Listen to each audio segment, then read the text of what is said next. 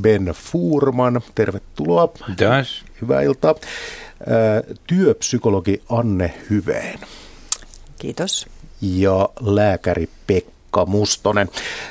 Iltaa. Äänitarkkailijana on Mikko Lohenoja ja puheluita soittelee ja ottaa vastaan tuottajamme Aki Forsman.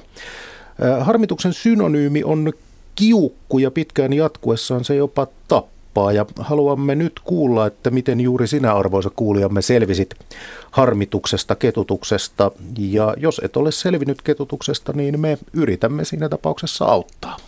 Osallistu lähetykseen soittamalla numeroon 0203 17600. Puhelun hinta on lankapuhelimesta 8,21 senttiä puhelulta plus 2 senttiä minuutilta. Matkapuhelimesta soitettuna hinta on 8,21 senttiä puhelulta plus 14,9 senttiä minuutilta. Tai osallistu tekstiviestillä. Viestin alkuun RS välilyönti teemailta välilyönti oma kysymyksesi. Lähetä viestinumeroon 16149. Viestin hinta on 40 senttiä. Voit osallistua myös sähköpostitse osoitteella radio.suomi at yle.fi. Niin, käsitellään hieman lähemmin vieraidemme ekspertiisiä ikään kuin tässä kohtaa. Eli psykiatrian erikoislääkäri, psykoterapeutti Ben Furman, ratkaisu, keskeinen terapia, lyhyt terapia. Mit, mitä on lyhyt terapia? No se on kyllä niin huono sana, että oikein toivottaisiin, että päästäisiin koko sanasta eroon, mutta se on historiallisista syistä, kun ennen vanhaa tämä psykoterapia oli sellaista monta vuotta kestävää. Piti käydä kaksi kertaa viikossa, kolme kertaa viikossa, kerran viikossa, vuosikausia ja sitten jo tuossa 60-luvulla ruvettiin kehittelemään näitä vaihtoehtoja, jotka yleensä on aina, niitä on tietenkin paljon erilaisia. Että tästä tulee pitkä esitelmä, jos mä rupeisin kertoa, mutta se idea on siinä, että että viimeisten, kymmen, ky, viimeisten kymmensien vuosien aikana on kehitetty paljon tämmöisiä nopeampia versioita. No psykologi, psykoterapeutti Anne Hyveen, vankilapsykologi, psykologia on yksi osaamisalueista. Miten se poikkeaa tällaisesta niin kuin tavispsykologiasta? No se poikkeaa ehkä sillä, että tota, siinä oppii näkemään pienten muutosten mahdollisuuden. Et tiettyä nöyryyttä työskentelyssä ja, ja, ja tota, tietenkin teemat on aika lailla liittyen vapauteen ja vapauden kaihoon, toisen tyyppisiin asioihin ehkä noin niin kuin nopeasti ajateltuna kuin mitä, mitä siviilissä ihmisillä. Mutta sitten loppujen lopuksi samat asiat, mutta ne mahdollisuudet työssä ovat sellaiset, että ne opettaa nöyryyteen. Lääketieteen tohtori Pekka Mustonen, tiedät harmituksesta erityisen paljon. Sitä on kyselty laajoissakin tutkimuksissa, mikä, harmitus, mikä harmittaa ja miten sitä kuvailee. Mistä ketutuksessa on itse asiassa kyse? No, mä luulen, että nämä meidän psykiatrit ja psykologit on parempia vastaamaan siihen, mutta me ollaan tutkittu tämän ketutuksen ja harmituksen yhteyksiä terveyteen, onnellisuuteen ja, ja koko elämään noin elämän sujumiseen yleensä. Ja, ja meillä on, on näitä elämäpelissä isoja aineistoja, satoja tuhansia vastauksia erilaisiin kyselyihin ja sitten nyt tehtiin tästä harmituksen ja vastoinkäymisten sietämisestä oma erillinen kysely, jossa noin 5000 ihmistä on vastannut. No mitä eroa esimerkiksi miesten ja naisten harmituksella on? No se on heti asian ytimessä. Naisia harmittaa vähän enemmän keskimäärin. Näistä meidän kymmenestä esimerkistä ei ollut kuin kaksi, jotka harmitti miehiä enemmän ja toinen oli, oli jos tulee sähkökatkos kesken kiinnostavan TV-ohjelman ja toinen oli, että jos joku on syönyt juuri valmistamani voileivän, niin nämä esimerkit harmitti miehiä vähän enemmän kuin naisia. Ja naisten yleisin harmituksen aihe oli puoliso, kun se, miehillä se oli liikenne. Se, se, tämä ei niin sanotusti tullut ehkä puun takaa kovinkaan monelle, mutta äh, linjoilla on ensimmäinen soittaja Kalevi Korhonen. Mikä langan päässä ketuttaa vai ketuttaako mikään?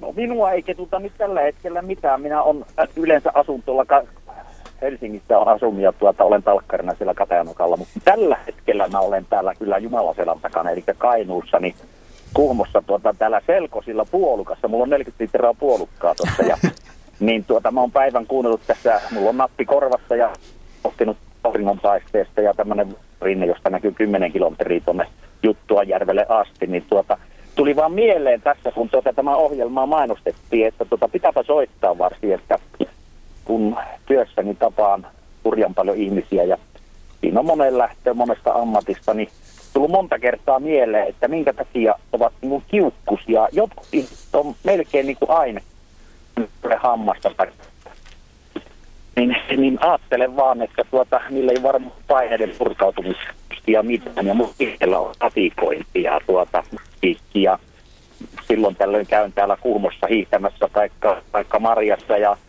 ja kesällä kävin kamarimusiikissa, että tuota, tyttären kanssa ja niin poispäin. Että, tuota, niin, niin tämä on tosiaan monta kertaa ihmetystänyt, miksi ihmiset menee niin kiukkusena ja, ja voisin sanoa, että mä oon hyvä ihmisasiantuntija, luulen niin. Ja, ja sitten tunnen, tai minunkin alueella siinä, kun mulla on monta taloa talkkarina, niin on ainakin 500 ihmistä ja tuota, sitten toiseksi 500 tunne ainakin katajanokkalaista. Ja kaikki kiukkusia, että... No ei, ei, minä sanonkin, että jotkut, jotkut kyllä ovat, jotkut on tosi positiivisia. Mulla on hyvä esimerkki tuossa kohta kadulla, miten viime viikolla yksi julkis. Niin tuota, siinä on se puuterihuone, niin siinä käy näitä rouvia ja beikejä niin paljon, niin Meiju Suvaa siitä pujahti. En ole ikinä jutellut hänen kanssa, on kyllä keikalla joskus nähnyt ja sille. Niin hän isolla äänellä puhuu puhelimeen siinä ja tuota, ylisti tätä katua. Pusi, en tiedä kelle hän puhuu. Mä sitten huusi, että kerro, että kun hän sanottaa miten useita taloja, niin mä sitten sanon, että Juuken taloja. Ja sitten hän isolla, joo, tässä yksi herra sanoi Juuken taloja. Mä sanoin, että ei, kun minä olen vaan talkkari. Niin täällä on oma talkkari, että onpa hieno asia. Ja sitten hän pilke silmäkulmassa sanoi mulle, hei, mä oon suorassa radiolähetyksessä ja iski silmään. Mulla tuli hi- hirmuisen hyvä mieli, että tuo tyttö ei kyllä ikinä ole kireä kyllä. Että tuota, se, hän, hän, joku toinen olisi samassa tilanteessa kuin suorassa radiolähetyksessä, niin, niin olisi varmaan ruvennut melkein sanomaan, että mä, on, mä puhun nyt tai jotakin vastaavaa. Me ei just tämä mieli kyllä. Oh, Tämmöinen. Hyvä. Niin, Joo, tota... ja sitten, sitten tuota, mitäs mä menisin sanoa, että siis näillä ihmisillä, joilla on tämmöinen, sanotaan, että ovat kiukkuisia, niin minusta tuntuu, että he, he tuota, heillä on hirmuinen suorittamisen paine. Siis oli lomalla. Mä tiedän, kun mulla on laulukavereita ja muita tuossa, niin, ja sitten, niin, niin melkein pitää tuota laulun lomassakin mennä, taikka lomalla ollessa jotakin tekemään, tai, tai siis, että, että ei voi niinku rentoutua hetkeikään, että, että tämmöisiä tuli vaan mieleen täällä, täällä Korvessa. Mä oon ajamassa tätä metsäautotietä nyt tuonne keskustaan. Vajaa 50 kilometriä on matkaa. Että tämähän on iso kaupunki tämä Kuhmo. Eli esikaupunkialueella menet Kuhmo, Kuhmossa päin. niin, aivan. Joo, karuja en nähnyt. Mulla oli kamera koko ajan valmiina, kun tota, tällä alueella on ollut, veli on nähnyt kolmesti viime syksynä tällä, just tällä, täällä, tässä selkosella. Hyvä. Kiitoksia Kalevi soitosta ja suorituspaine nousi tässä. Mitä sanoo Ben Furman? Aiheuttaako harmitusta? Mä, mä, mä tartuin siihen tähän kysymykseen näistä kiukkusista ja pahantuulisista ihmisistä. Et mun mielestä se on um, yksi lähestymistapa on ajattelee, että se on aina haaste. Et jos on joku pahantuulinen ihminen, niin mitä mä sanon tuolle ihmiselle, että mä saan sen pahantuulisuuden pois. Ja mulla on yksi hauska pieni kokemus. Mä muistan, me mentiin johonkin hotelliin mun työkaverin kanssa ja se oli niin pahan tuulinen se mm, Respan neiti, joka siinä ulkomailla oltiin. Mä sanoin, että me kokeillaan, jos vaikka purisi tuohon noin, niin sitten mä, mä, mä kokeilen. Ja sitten me mentiin siihen respaan ja mä kysyin vain yhden kysymyksen. Mä kysyin, is this a nice hotel? Onko tämä kiva hotelli? Ja sitten tämä alkoi hymyilemään. Juu, on, tämä on oikein hyvä hotelli. Niin mä vähän ajattelinkin ja niin me saatiin niin hyvää kohtelua tältä kiukkusen oloselta ihmiseltä. Mä en kerro tätä sen takia, että olisi nyt joku ratkaisu, vaan mä, mä tarkoitin vaan, että mä tar- halusin antaa esimerkin siitä, että me voitaisiin jotenkin leikkiä tämmöistä leikkiä toistemme kanssa, että kun me nähdään, että toinen on kiukkusella mm. tuulella, niin sen sijaan, että sitä vaan rupeaa päivittelemään, että kylläpä täällä on pahan tuulisia ihmisiä, niin voisihan sitä ajatella, että mitähän mä tollekin keksisin sanoa, niin että se tulisi paremmalle tuulelle. No miten psykologi Anne Hyveen onko kiukkuharmistus rakennettu sisään vai onko se muutettavissa, niin kuin Ben Furman tuossa edellä kuvaili? Se on muutettavissa, varsinkin kun silloin löytää uuden näkökulman asiaan, että, että, että nämä tämmöiset kiukkuset ihmiset kadulla, niin, niin niillä voi olla joku tarina siitä, että, että, että minkä takia ne on just sillä hetkellä kiukkusia. Ja helposti mehän reagoidaan siihen, että mitä me juuri sillä hetkellä sitten toisessa nähdään. Mutta jos me tiedetään se hänen juttusa, niin se ei välttämättä olisikaan semmoinen asia, joka meitä itseämme sitten alkaa särsyttää siinä hänen käytöksessään, vaan tulisi enemmänkin niin kuin ymmärrystä, että, että no okei. Tai sitten se, että, että siinä voi nähdä myös jotain aika koomistakin niin kuin siinä ihan mielikuvassa, että Katajanokalla vilisee kiukkusia ihmisiä kadulla, että et, et niin kuin melkoisen määrä energiaahan siellä sitten on. Et, et niin kuin se, se jollain lailla, niin kuin, että kun tietää, että, että, että meillä on erilaisia tilanteita ja ne voi muuttua ihan hetkestä toiseen niin, että siihen voi tulla myös huumoria. Ja ehkä oleellista on se, että ei anna sen kiukun sitten tarttua. Että, että Kalevi oli minusta aika kiva, kun hän niin kuin, ilmeisesti niin kuin havainnoi niitä tilanteita, kattelee ja antaa ihmisten mennä virtana semmoisena kuin ne on siellä ja Kalevilla tuntui olevan hyvin mukavaa, mutta tässä mainittiin energia, että se on valtavasti energiaa, jos on kiukkua, niin mitä tällainen energia, tohtori Pekka Mustonen, ihmiselle tekee, jos tämmöinen kiukun energia jatkuu ihmisessä riittävän kauan? Ihan fysiikalla. No ainakin se syö voimavaroja kohdata muita murheita tai muita vastoinkäymisiä, että kuormittaa jatkuva kiukkuilu. Ja onhan sillä ihan fysiologisia vaikutuksia, että stressi painee ja tämän tyyppisiä asioita, jotka nyt niin kuin on luontevia seuraamuksia. Jos on hyvällä tuulella, niin aika paljon sujuvammin ja helpommin menee elämä. Ja sanotaan, että saattaa jäädä pienemmät vastoinkäymiset huomaamattakin. Niin, Ben Furman. Onkohan hyvä sitä aina tuoda esille toi, minkä kaikki tietenkin tietää, että se kiukku on myös niin kuin sellainen muutoksen moottori, että jos emme mistään kiukustuttaisi, niin kaikki olisi niin kuin, mm, mikä ei muuttuisi eikä mikään niin Se, kyllä se kiukko on niin kuin tosi tärkeä tunne ihmisellä. Että kun sulla ottaa joku asia päähän, niin jos ei se ottaisi, niin sä et saa sitä asiaa muuttumaan. Mm. Että se on niin kuin hyvä tunne. Mutta kaikki tunteet on sekä hyviä että huonoja, mutta on hyvä muistuttaa, että me tarvitaan kiukkua, että me, että me saadaan asiat muuttumaan ja paranemaan. Ja pääasia oli se, että saa ratkaisun aikaan, eli muutoksen mm. tavalla tai toisella itsessä tai muuten. Erik Hellström Helsingistä on langan päässä. Hyvää iltaa, Erik. Tervetuloa lähetykseen. No hyvää iltaa. Minkälaista Joku. Äh, ketutusta siellä podetaan vai podetaanko minkäänlaista? No kyllä tässä harmitusta on ollut yhdestä asiasta, joka koskettaa miljoonaa ihmistä Suomessa tällä mm-hmm. hetkellä, eli asumisen törkeä kallius, kalleus. Ja sehän vie kotitalouksien menoista valtavan osan ja sen kun vaan kallistuu jatkuvasti monien päätösten tähden, mitä tehdään siellä sun täällä, missä näistä saadaan päättää. Ja, ja se harmitus kyllä niin kasvoi niin valtavaksi, että sitä ajattelin, että miten tämän kiukun puuskan niin kuin voisi saada laantumaan ja ajattelin suunnata sen toiminnaksi. Ja tuossa muutama vuosi sitten perustin semmoisen, kutsuin porukkaa kasaan, jotka ajatteli samalla tavalla ja perustettiin semmoinen kuin AHA ry aha, oivallus. Me oltiin mielestämme keksitty sellainen ajatus, että asialle voitaisiin politiikassa tehdä jotain. Ja aha tulee semmoisista sanoista kuin asumisen hinta alas.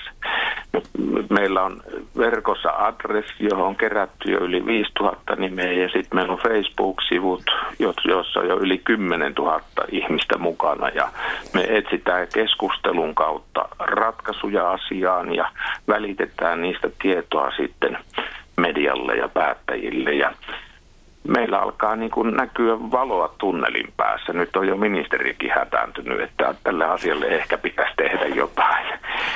Ja tällä tavalla se, se kiukku on suunnattu toimintaa, joka on rakentavaa ja ratkaisuja etsivää. Mitä sanoo psykoterapeutti Anne Hyveen miltä tällainen ratkaisu kuulostaa?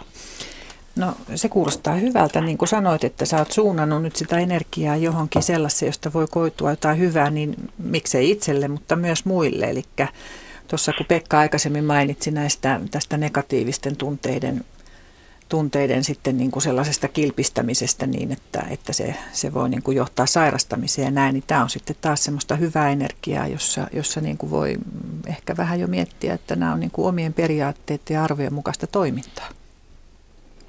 Että hienoa. Täytyypä heti katsoa se AHRY. Joo, Ja kiva kuulla. kompataan toki sitä, että asuminen on, on sietämättömän kallista ja, ja vie mm. kohtuuttoman osan niin kuin ihmisten toimeentulosta koko elämän suurin piirtein. Miten suurta roolia tällaiset taloudelliset kysymykset näyttelevät ketutuksessa? No yllättävän pientä meillä siis siinä oli, olikohan niitä nyt viitisen toista, niitä kysymyksiä, joilla mitattiin, että mitkä asiat ihmisiä harmittaa. Ja sitten me ikään kuin jaettiin ihmiset erilaisilla määreillä erilaisiin ryhmiin. Yksi jako oli se, että verrattiin pienituloisimpia isotuloisimpiin. Ja oikeastaan siinä niin kuin ketutuksen tai harmituksen kirjossa ei ollut muuta eroa muuta kuin raha-asioissa. Eli, eli varakkaita harmitti vähemmän, jos sähkölasku nousee tai, tai, tai tota, jotain taloudellisia vastoinkäymisiä tulee. Että tietysti ne koskee vähemmän varakkaita kipeämmin ja ylipäätänsä se, että ei ole varaa tai, tai tota, on taloudellista ahdinkoa, niin, niin kyllähän se nyt kuormittaa ihmisiä sitten aika, aika tavalla, mutta yllättävän vähän se vaikuttaa semmoiseen tämmöisiin niin perusharmituksiin, mitä perheessä, työssä, kotona tai liikenteessä tapahtuu, niin ei ollut isompaa eroa. Niin, Erik Hellström, miltä tämä analyysi nyt kiin kuulosti? No kiitos hyvistä ajatuksista. Kyllä kuulosti just siltä, mitä itsekin olen ollut ajattelevina nyt tästä asiasta. Ö, Se on, se on totta, että enemmistöllä nämä asumisasiat Suomessa taitaa olla kutakuinkin järjestyksissä, mutta tuommoinen miljoona ihmistä jo on todella paljon ja tässä niin kuin harmittaa niin kuin kaikkien ylivelkaantuneiden ja vuokralla ja asumisoikeusasunnoissa tämmöisen ahneuden ja riiston kohteeksi joutuneiden ihmisten puolesta, että ainoastaan siis käsittääkseni ihmisten joukkotoiminta niin kuin demokraattisessa valtiossa on onneksi mahdollista, niin olisi ainut tie saada joku ratkaisu tähän asiaan. Että, valitettavasti vaan monilla puolueilla niin kuin tuntuu olevan, olevan muut asiat niin kuin tärkeimpiä, eikä, eikä tällaisiin todella merkittäviin ongelmiin puututa riittävän konkreettisesti. Että sanotaan Hyvä. vaikka, puhutaan vain Kiitoksia lisät. Erik Hellström. Meillä on tässä vielä runsaasti asioita käsiteltävänä ja No niin, toivotan, kiitos. toivotan hyvää illan jatkoa ja jatkamme tästä teemasta. Niin, minkälainen vastaus demokraattinen prosessi on ketutukseen yhteiskunnallisten epäkohtien kanssa? Nyt meni vaikeaksi.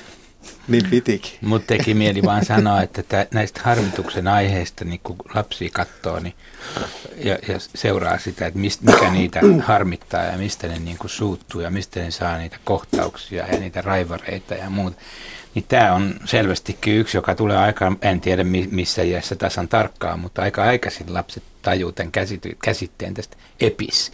Ne osaa sanoa sen epistä, tämä on epistä. Ja ne on hirveän tarkkoja, miten ka- kaadetaan limsaa lasiin, että heille tulee yhtä paljon ja että kaveri ei saa enemmän. Ja tämä niin kuin epäoikeudenmukaisuuden tunne siitä, että nyt, nyt mä sain vähemmän tai nyt mä jouduin niin kuin kärsimään enemmän kuin joku toinen. Tota kehuttiin enemmän kuin mua kehuttiin. Lapsi on aika varhain niin kuin tietoinen tästä epäoikeudenmukaisuuden tunteesta ja varmaan se seuraa meitä sitten koko elämässä ja, ja, ja on on varmasti yksi näistä keskeisistä ketutuksen aiheesta ihan lapsuudesta lähtien. Ja, ja jos ei olisi, niin ei, ei olisi varmaan kehitetty mitään demokratiaa eikä yritetty tehdä oikeudenmukaista yhteiskuntaa. Ja, ja, ja sekin on hy, hyvä ottaa huomioon, miten paljon ihmiset on valmiit tekemään, niin kun ne kokee, että joku asia on väärin, ihmisoikeuksia loukataan mm. tai poljetaan tai vääryyttä kohtaa. Epistä tapahtuu. Maailma on täynnä epistä ja ihmiset saa tosi vahvoja kierroksia niistä, että ne lähtee taistelemaan henkensä kaupalla sitä epäoikeudenmukaisuutta vastaan, niin tämä on varmasti yksi tota, tämän äh, koko ongelman keskeisiä avaimia, että me ollaan hirveän allergisia epäoikeudenmukaisuudelle ihmiset, ja me nähdään sitä sielläkin, missä sitä ei edes ole ja me ollaan valmiit tekemään paljon sen eteen ja, ja uhraamaan jopa henkemme oikeuden mm. puolesta. On, Anne Hyveen, miksi niin. epäoikeudenmukaisuus kalvaa ihmistä? Maailma ei ole reilu. Niin, maailma ei ole reilu ja se on ehkä yksi sellainen asia, että, että me niin kuin, joudutaan uudelleen ja uudelleen hämmästelemään sitä, koska sitten meitä kuitenkin kasvatetaan niin, että, että niin kuin pitää tehdä oikein ja, ja pitää olla tasapuolinen ja jaetaan se jätski mittatikullakin, että ollaan varmasti, niin kuin, että saadaan jokainen oma kakku. Mutta sitten elämässä niin kuin, ehkä niin kuin on hyvä muistaa se, että, että elämä itsessään ei ole ei ole loppuun asti reilu ja elämässä on epäoikeudenmukaisuutta. Mutta jos mä ajattelen, että vaikka niin kuin Eerikin kertomassa tilanteessa, niin siinä olisi ollut se toinen juttu, että Eerikko olisi itsekseen, niin kuin, sitä olisi voinut vaan jurppia koko asia ja sitten se olisi ajatellut, että en mä viitte niin kuin tehdä töitä enkä mä mitä tässä, niin kuin, että tämä on tätä samaa sittiä. Ja, ja on vaan tämä epäoikeudenmukaisuus asuntojen suhteen. Mutta jos siitä toim- syntyykin jotain semmoista toimintaa. Syntyy ajatus siitä, että ehkä mä voin jollain lailla vaikuttaa. Ja, ja siitä syntyy jotain aktiivista, jotain semmoista, niin kuin mä ajattelin, että siitä voisi koitua myös niin kuin itselle että muille hyötyä, niin, niin sehän jollain lailla myös jalostaa ihmisessä sitä omaa kokemusta oikeudenmukaisuudesta ja sen vaalimisesta, että, että niin kuin oman ihmisen oman elämän kohdalla, niin sillä on merkitystä. Siitähän syntyy tavoite niin. joka on siis onnellisuuden yksi keskeisiä elementtejä. Eli syntyy tota, missio, jota, joka tuo merkityksen elämään. Mä taistelen epäoikeudenmukaisia järjestelmiä ja, ja, ja asioita vastaan. Ja se, mm. nä, tulevaisuus näyttäytyy valoisana. Nämähän on siis asioita, jotka on tämmöisessä läntisessä demokratiassa ylipäätänsä vielä mahdollisia. Että, että sit jos me mennään oikein maahan, jossa veljeys, vapaus ja tasa-arvo ei toteudu, niin siellä onnellisuusluvut on kyllä merkittävästi alhaisempia kuin tämmöisissä länsimaissa, joissa varallisuuserot on kuitenkin aika paljon pienempiä kuin joissakin muissa maissa. Eikös tässä Eerikin tapauksessa ollut tällainen vähän niin kuin kasvutarina, että, että asia harmittaa ja sitten aletaan tekemään sille jotain ja aktivoidutaan niin kuin yhteiskunnallisesti vaikuttamaan, voisi olla, voisi, mm, Se voi olla niin, että jos, jos tämä voitaisiin jotenkin fysiologisesti mitata ja katsoa, että ihmisille kerrotaan, että nyt on tämmöinen epäoikeudenmukainen asia, joka varmasti potuttaa sinua, sulle kerrotaan tämä asia.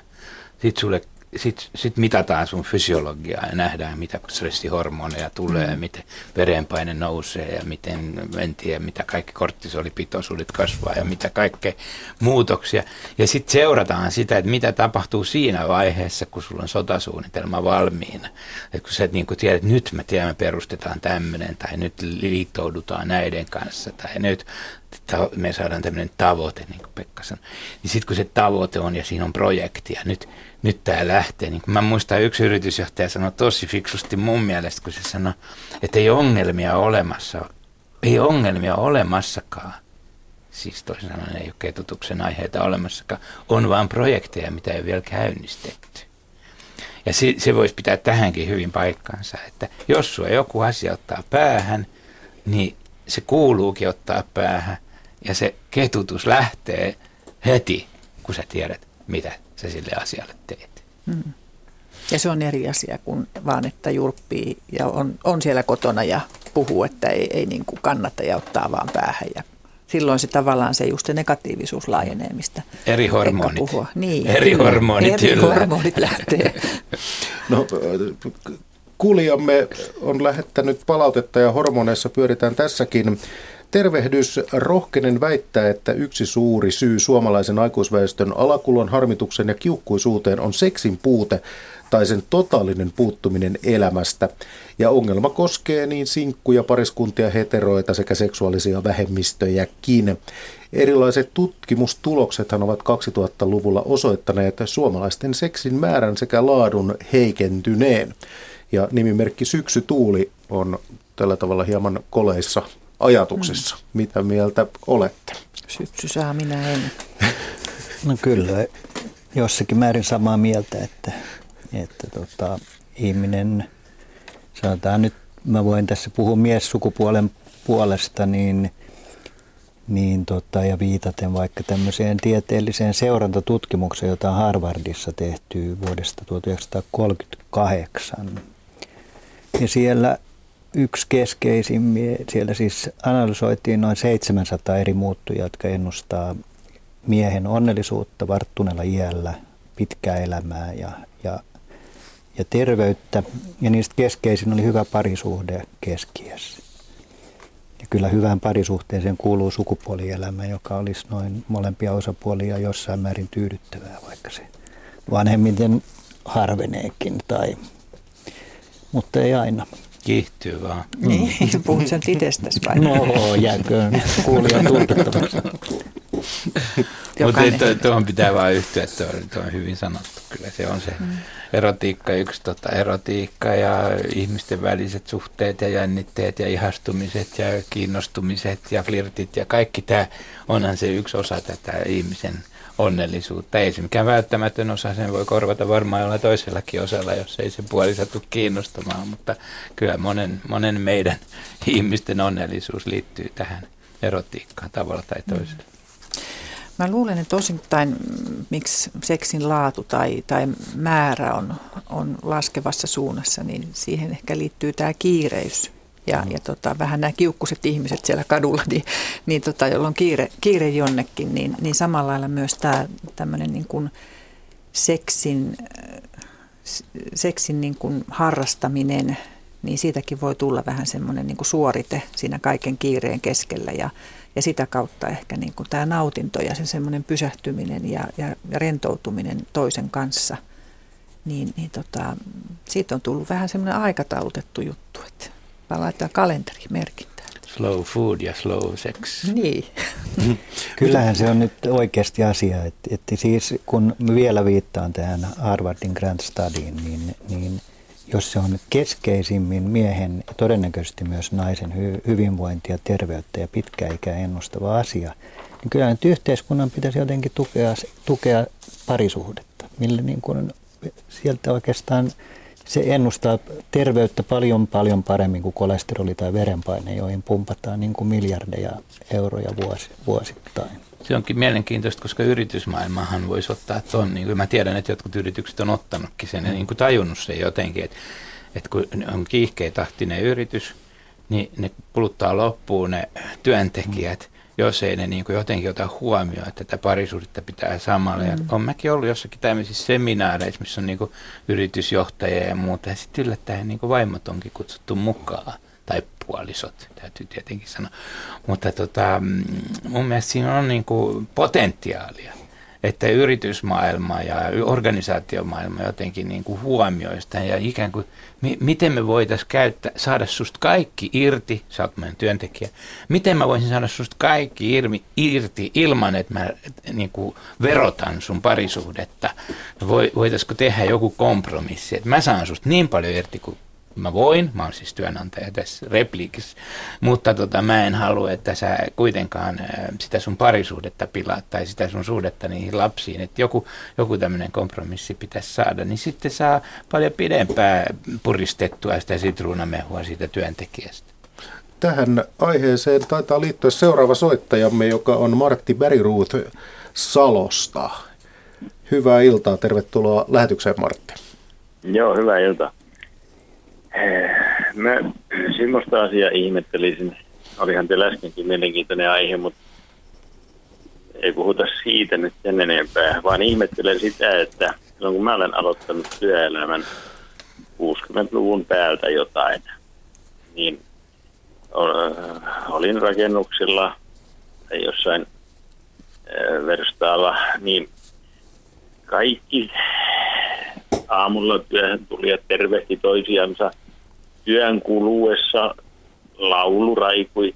Radiot ei huutane, ei niitä ollut silloin vietäväksi mihinkään peltiverstaisiin tai, tai rakennustyömaalle.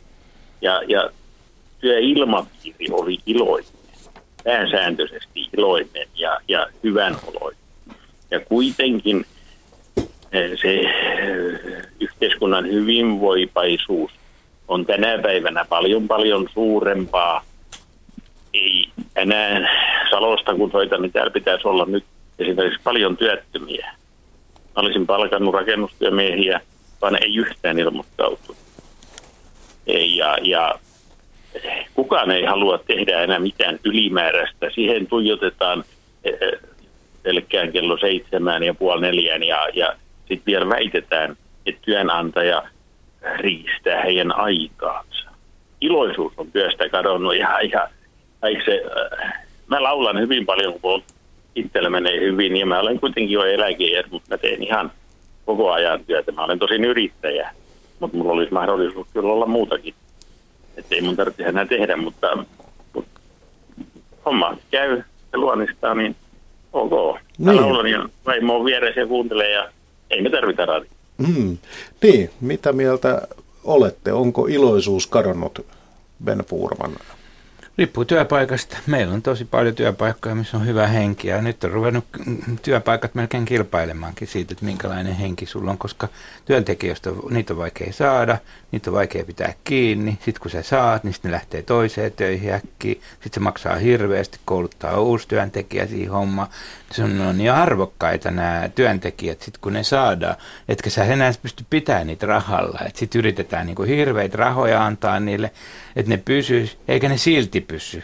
Niin sitten todettu, että se on melkein viisaampaa, että ei, ei sitä rahan, rahaa tietenkin täytyy tarpeeksi antaa, mutta ei mitään isoja hirveitä palkkioita, vaan, vaan pidetään ihmiset töissä sen takia, että ne viihtyy niin hyvin. Ja jotta ihmiset viihtyisi kauan hyvin, niin sitten mitään muutamia psykologisia asioita ottaa huomioon. Ja yksi, mitä mä aina mainostan, vaikka onhan se pitkä lista erilaisia asioita, niin mä aina mainostan sitä onnistumisen iloa, koska mun mielestä se on kaikkein yksinkertaisin tapa saada ihmiset ajattelee, että mistä se tulee se hyvä olo työssä, että se tulee siitä onnistumisen ilosta ja se on semmoinen niin sosiaalinen taito, miten se onnistumisen ilo jaetaan, kun läpsytetään high fivea ja, ja kehutaan toinen toisiamme ja itseämme ja luodaan semmoista tunnelmaa, että mehän, mehän osataan tämä homma.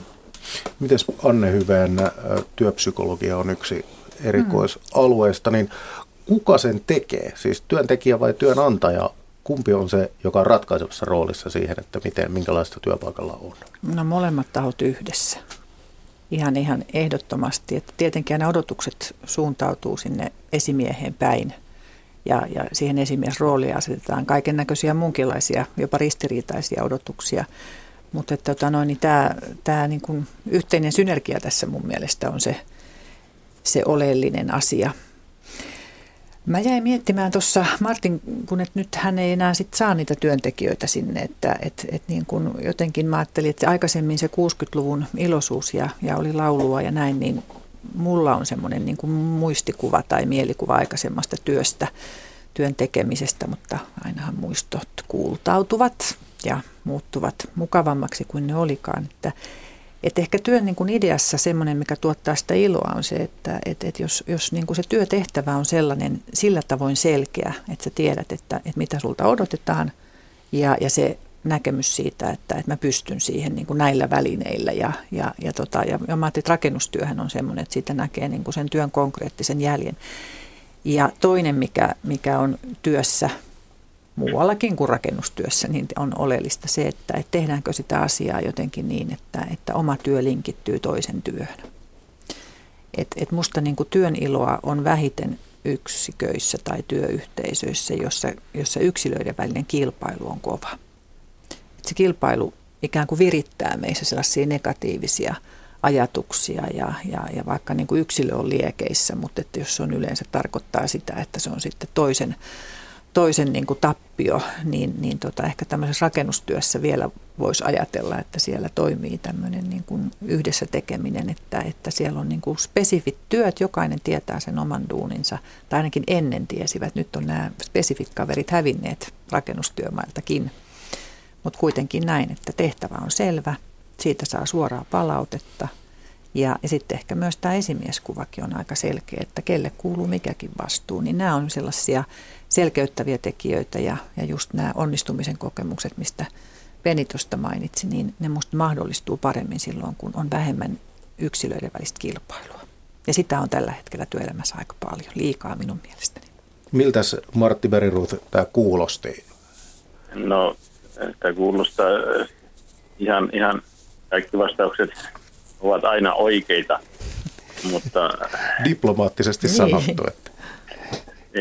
Se juuri, että, että niin monasti monesta paikasta tulee, on, on Facebookit sun muut, missä ihmiset roikkuu koneiden välityksellä. Henkilökohtainen kanssakäyminen on, on unohtunut ja, ja aika usein, että voi voi, kun nyt taas viikonloppu on loppu ja on pakko mennä töihin kun pitäisi olla, olla se, että jes, saan mennä töihin. Lääketieteen tohtori niin, Pekka Mustonen on täällä äh, käsi pystyssä, että tähän olisi no, kommentoitava.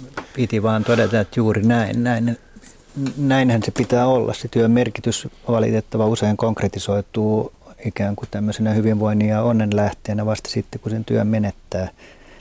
Eli tavallaan työ, meillä oli näitä onnellisuustutkimuksia, niin, niin kyllä se työn menettäminen tai työttömyys on niin kuin näistä tota, akuuteista kriiseistä yksi pahimpia ja, ja pitkäkestoisimpia. Et, et kun valveillaoloajasta noin puolet vietetään töissä ja, ja se työ tuo niin kuin merkitystä ja arvoa koko elämään ja, ja, ja jos siellä ei viihdy, niin, niin sitten joko tota, ja jos itse ei pysty asiaan mitään vaikuttamaan, niin silloin kyllä niin kuin kannattaa miettiä, josko jostakin löytäisi sellaista työtä, missä viihtyisi, koska muuten jää ikään kuin tulee makaamaan. Et yleisin syyhän siihen on, on sitten huono johtaminen, mutta, mutta näillä hetkillä niin, tai viime vuosina niin kyllä siihen työnantajat on kiinnittänyt valtavasti huomiota, että, että huonosti johdettu firma niin ei kauhean kauan pysy pystyssä. No tämä meidän keskustelu varmaan alkaa hiipumaan ja palata siihen aikaisempaan kysymykseen. Tai tarinaan, mikä teillä siinä oli, oli, oli tämä erottinen elämä. Tarkoitus, niin, tarkoitus ei suinkaan, suinkaan ollut niin kuin kertoa, kertoa tuota, että soittaja on huono johtaja tai, ei, tai ei, muuta, mutta, se... mutta äh, kiitoksia Martti Bäriruut sinne Saloon ja jos voi ajatella, että, että se työn menettäminen on näin voimakas äh, ketutuksen lähde, niin silloinhan jokaisen kannattaisi niin kuin oman hyvinvointinsa takia ää, ravita ja huolehtia siitä omasta työyhteisöstään, se mitä pystyy. Ja tässä on minusta myös niinku se asenne siitä, että et, et niinku mitä, jos, jos niinku ajatellaan, että on sana työ, niin mitä se herättää, että onko se riisto, onko se väline, että sillä saa sitten sen kalliin asunnon ostettua, mistä, mistä Erik tuosta aikaisemmin puhui, vai onko se joku tämmöinen urakehitys, että sillä mä kehitän itsessäni jonkun tietyn taidon ja sitten siirryn seuraavaan, vai olisiko se sitten semmoinen kutsumus, joka ei tarkoita, mä en tarkoita nyt sairaanhoitajia, joita yleensä laitetaan se pelkästään kutsumus, vaan ihan missä tahansa ammatissa se, että tietää, että miksi mä teen tätä työtä, miksi mä esimerkiksi joka aamu tai mikä vuoro se nyt sitten on, mihin menee, niin miksi mä lähden sinne töihin. Niin, niin sen, siinä mun mielestä se asenne on aika tärkeää, että, että se kyllä lähtee itsestä ja myös siitä, että mitä me ollaan opetettu sanomaan toinen toisillemme ja itsellemme työstä. Että me voidaan myös vähän niin kuin lietsoa tällaista näin, että, että paska duuni, mutta pakko mennä. Tai sitten se, että no entäs jos ei sitä olisi sitä duunia, niin mitä mm. sitä sitten kaipaisi siinä kyseisessä työssä. Mm. Mä oon katsonut sitä tai miettinyt sitä paljon koulun näkökulmasta. Kouluhan on tota, lasten työpaikka. Ja sen, minkälainen henki siellä on, niin se vaikuttaa siihen, tykkääkö ne mennä sinne kouluun vai onko se niin kuin viimeinen, mitä ne haluaisi tehdä. No sitten lapsi on kiva seurata, kun katsoo, että kun ne esimerkiksi pelaa jalkapalloa tai jotain, vaikka lentopalloa, mitä tahansa tämmöistä joukkueen lajia, niin ne on ihan innoissaan ja niillä on kauhean motivaatio. Ja ne on valmiit niin kuin satsaamaan ja yötä myötä jääkiekkoon, mitä tahansa hevosharrastusta, mitä niillä on, niin ne harrastukset ja pelit, tietokonepelit saattaa vetää niitä niin kuin puolensa, ne jaksaisi vaikka kuinka paljon painaa. Niin silloinhan meidän pitäisi kysyä, että no mikä siinä nyt on niin, että se vie niin paljon intoa tuo, tulee näistä harrastuksista ja joukkuelajeista. Ja, ja, ja miksei sitä nyt voisi siirtää sitten sinne kouluun, että se on samat tunnelmat siellä. Ja mä luulen, että se ei ole mikään ihmeellinen arvotus. Ihminen tykkää tehdä semmoista, missä hän onnistuu ja niin. missä hän kokee, että tämä menee hyvin. Ja että me onnistutaan vielä yhdessä. Jos on joukkue, joka pelaa, niin sitten kun ne maalin tekee, niin siitä tulee semmoista niin yhdessä onnistumisen iloa ja nehän hyppii toistensa selkään ja muodostaa kasoja, ties mitä, niin sitä vaan lisää tuonne kouluihin ja työpaikoille. Ihan samaa. Hmm. Kyllä se jos johtaminen on kunnossa ja sitten tavallaan tunnustaa sen työyhteisön arvot ja tavoitteet omikseen ja sanotaan, että vielä osaaminen on kunnossa, niin kyllähän sen jälkeen ne peruselementit on olemassa, että, että siitä työstä voi innostua ja, ja, ja kokea onnistumista. Ja jos vielä saa palautetta, niin, niin, niin tota, mikä sen parempi. Joo, mä aina kutsun sitä mieluummin niin onnistumisen ilon jakamiseksi. Mm. Sehän on sitä palautetta. Mutta et, et se on niin kuin olennaista ihmiselle, että kun sä onnistut jossain, niin sun pitää saada se jollekin kertoa ja jonkun pitää se huomata ja jonkun pitää läpsäyttää sua olkapäälle tai petä peukkuu pystyy tai jotenkin niin kuin, että sä jaat sen toisten kanssa ja, ja ehkä se on semmoinen laji, mitä nyt ainakin voitaisiin treenata ja aina voi petrata tässä onnistumisen ilon jakamisessa. Kuulijamme Helena lähestyy ketutusiltaa ja hänellä on tämmöinen hieman itsekriittisempi lähestymistapa. Hei, kyllä ketuttaa olla tällainen nalkuttava vaimo. Kuljen mieheni perässä vaatimassa vaatteiden vaihtoa, hampaiden pesua ja parturissa käyntiä. Joskus tekisi mieleni laittaa lehteen ilmoitus, että en vastaa mieheni hygieniasta. Ihana ukko, jos ei vain haisisi kolmen metrin päähän. Vieraallekaan ei voi antaa hengityssuojaimia, kahvinjuonti olisi mahdotonta. Mitä teen? Annanko terävän kieleni olla hiljaa vai otanko järeämmät keinot käyttöön, eli soitan Anopille? Toivoo rakastan lemusta huolimatta.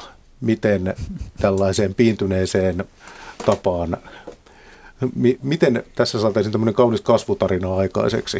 Nyt tarvitaan ratkaisu keskeisiä. No, mä ainakin, tietenkin varmaan täällä on toinen nalkuttava vaimo nyt sitten tässä luureissa, että jos mies kuuntelee, niin nyökyttelee tässä kohtaa, että tuu, tuo. Mutta mä ajattelin, että tämmöisen nalkuttavan vaimon ajatushan on nimenomaan, että hän huolehtii miehestään, eikö niin? Mutta se viesti, miten hän on sitä välittänyt, niin se on saattanut jotenkin, niin kuin siinä on ollut jotain kohinaa välissä ja, ja ehkä se yksi vihje on sellainen, että, että et, et jos se, mitä olet jo tehnyt muutaman kerran ja se ei tuota toivottua tulosta, niin muuta, muuta viestin antamisen tapaa. Ja, ja tota, nalkuttamisesta ehkä sitten, onko se nyt se kasvatuskysymyksissä on nämä, että, että uhkailu, kiristäminen, palkitseminen, niin voisiko ottaa tässä palkitsemisen, että kaikki liikkeet hygienian hoitamisen suuntaan on sellaisia, mistä kannattaa kyllä miehelle antaa kehua ja pointsia ja, ja houkuttaa häntä siihen – että et niin voisi muuttaa sitä taktiikkaa. Mä oon ihan samaa mieltä Annen kanssa. Taktiikan muuttaminen. Mutta mä oon ehdottanut tämmöistä yleensä ihmisille. Mä sanon, että, kun, sä, kun sä joudut sanoa jollekin ihmisille, että nalkutat jostain. Että sun pitää nyt hoitaa toi ja sun pitää nyt pestä toi ja sun pitää vaihtaa noin kalsarit tai mitä tahansa. Niin se, aina kun sä käytät sanoja, niin se menee aina pieleen, koska sanoissa on joku semmoinen taika, että ihmiset on niille allergisia niin mä ehdotan aina, että vaihtaa niin kuin sanat eleiksi. Toisin sanoen, tälle äh, kirjoittajalle mä neuvoisin tällä tavalla. Sano, mene sun miehen luo, Sano sille, mä en halua nalkuttaa sulle enää. Mä oon kyllästynyt nalkuttamaan ja mä oon ruvennut epäilemään, että se jopa saattaa pahentaa tätä asiaa. Että mä niin kuin tahattomasti oon pahentanut tätä asiaa, kun mä oon nalkuttanut. Voisi vaikka pyytää anteeksi. Ja voiko sanoa, että mä oon pahoillani, että tämä on ollut väärä strategia. Mä tiedän, että se on väärä. Ja nyt mä oon keksinyt, että mä haluan käyttää toista strategiaa. Ja mä oon saanut radiosta vielä tähän niin kuin rohkaisua kahdelta ihmiseltä. Ja sitten sä sanot sille miehelle, että tota, kun mun pitäisi sanoa sulle, että vaihda kalsareita, niin mä en halua sit nalkuttaa, niin mun pitää sanoa se sulle jollain toisella tavalla. Ja mä mielellään antaisin jonkun käsimerkin tai jonkun kosketusmerkin tai jonkun tämmöisen. Mielellään käyttäisi sanoja ollenkaan, kun kaikki sanat on jo niin kuin pilaantunut. Niin minkä merkin mä sulle annan? Tällä tavalla sä kysyt siltä äijältä, minkä merkin. No sehän sanoo tietenkin, että käytä nyt mitä merkkiä tahansa, en minä rupea tämmöisiä merkkejä sulle neuvomaan. Niin sitten ei saa antaa periksi. Sitten pitää painostaa. Sano, mun on pakko tietää, mikä se merkki on, mikä sulle sopii, kun mä en halua väärää merkkiä käyttää. Hevonenkin menee väärään suuntaan, sä vedät väärästä vivusta. Niin sun pitää saada se mies sanomaan, mikä se merkki on ja sitten sä käytät sitä merkkiä, ja jos ei se toimi, niin sitten mies joutuu sanoa uudestaan, mikä merkki se on. Tässä tapauksessa niitä hygieniajuttuja oli useampia, niin tarvitaan useampia merkkejä. Siis ohje on, älä nalkuta, ilmoita äijälle, että sä haluat lopettaa nalkuttamisen, mm. kysy äijältä, miten hän haluaa, että hänelle sanotaan tästä asiasta, tuosta asiasta ja tästä asiasta. Vihjaa, että se on parempi, kun käytetään käsimerkkejä tai eleitä tai ilmeitä tai kosketusta tai jotain keltaista lappua tai vihreitä lappua. On pakko keksiä sitten se tapa. Niin tämä, tämä voisi olla sellainen kortti, mikä monelle, monelle puolisolle voisi olla hyvä, niin pääsee sitten nalkutuksesta. Joo, tämä oli. Kiitos ohjeesta. Mä olen tunnistanut itsessäni sellaisen todennäköisesti aika inhimillisen piirteen. Että mulla on semmoisia perversioita, että mä tykkään esimerkiksi siivota keittiötä tai hakata halkoja ja – mutta jos vaimo sanoo, että, että, nyt, että, että ei ole taaskaan keittiö siivottu, niin mulla niin katoaa se halu tehdä sitä. Mulla ei niin luontaista tämmöistä, mä tykkään kun keittiö on siisti. Mutta kyllä se katsoo, enkä mä tykkää hakata halkojakaan, jos joku antaa ymmärtää, että nyt ne on hakkaamatta. Mutta jos mä saan itse mennä ja tehdä sen niin omilla ehdoilla, niin, niin sitten se homma toimii. Eli todellisuudessa näissä on useasti kysymys ketutusten konfliktista.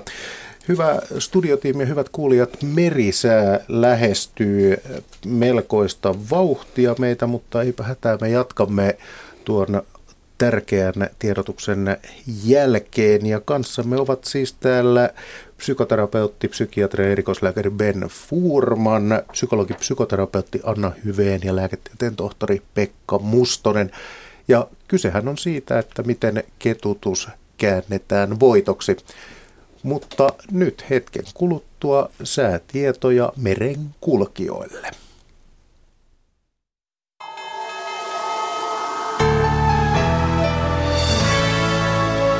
Säätiedotus merenkulkijoille kello 18.50. Kovan tuulen varoitus Suomenlahden länsiosa, Pohjois-Itämeri, Ahvenanmeri, Saaristomeri ja Selkämeren eteläosa, etelän ja lounaan välistä tuulta 15 metriä sekunnissa.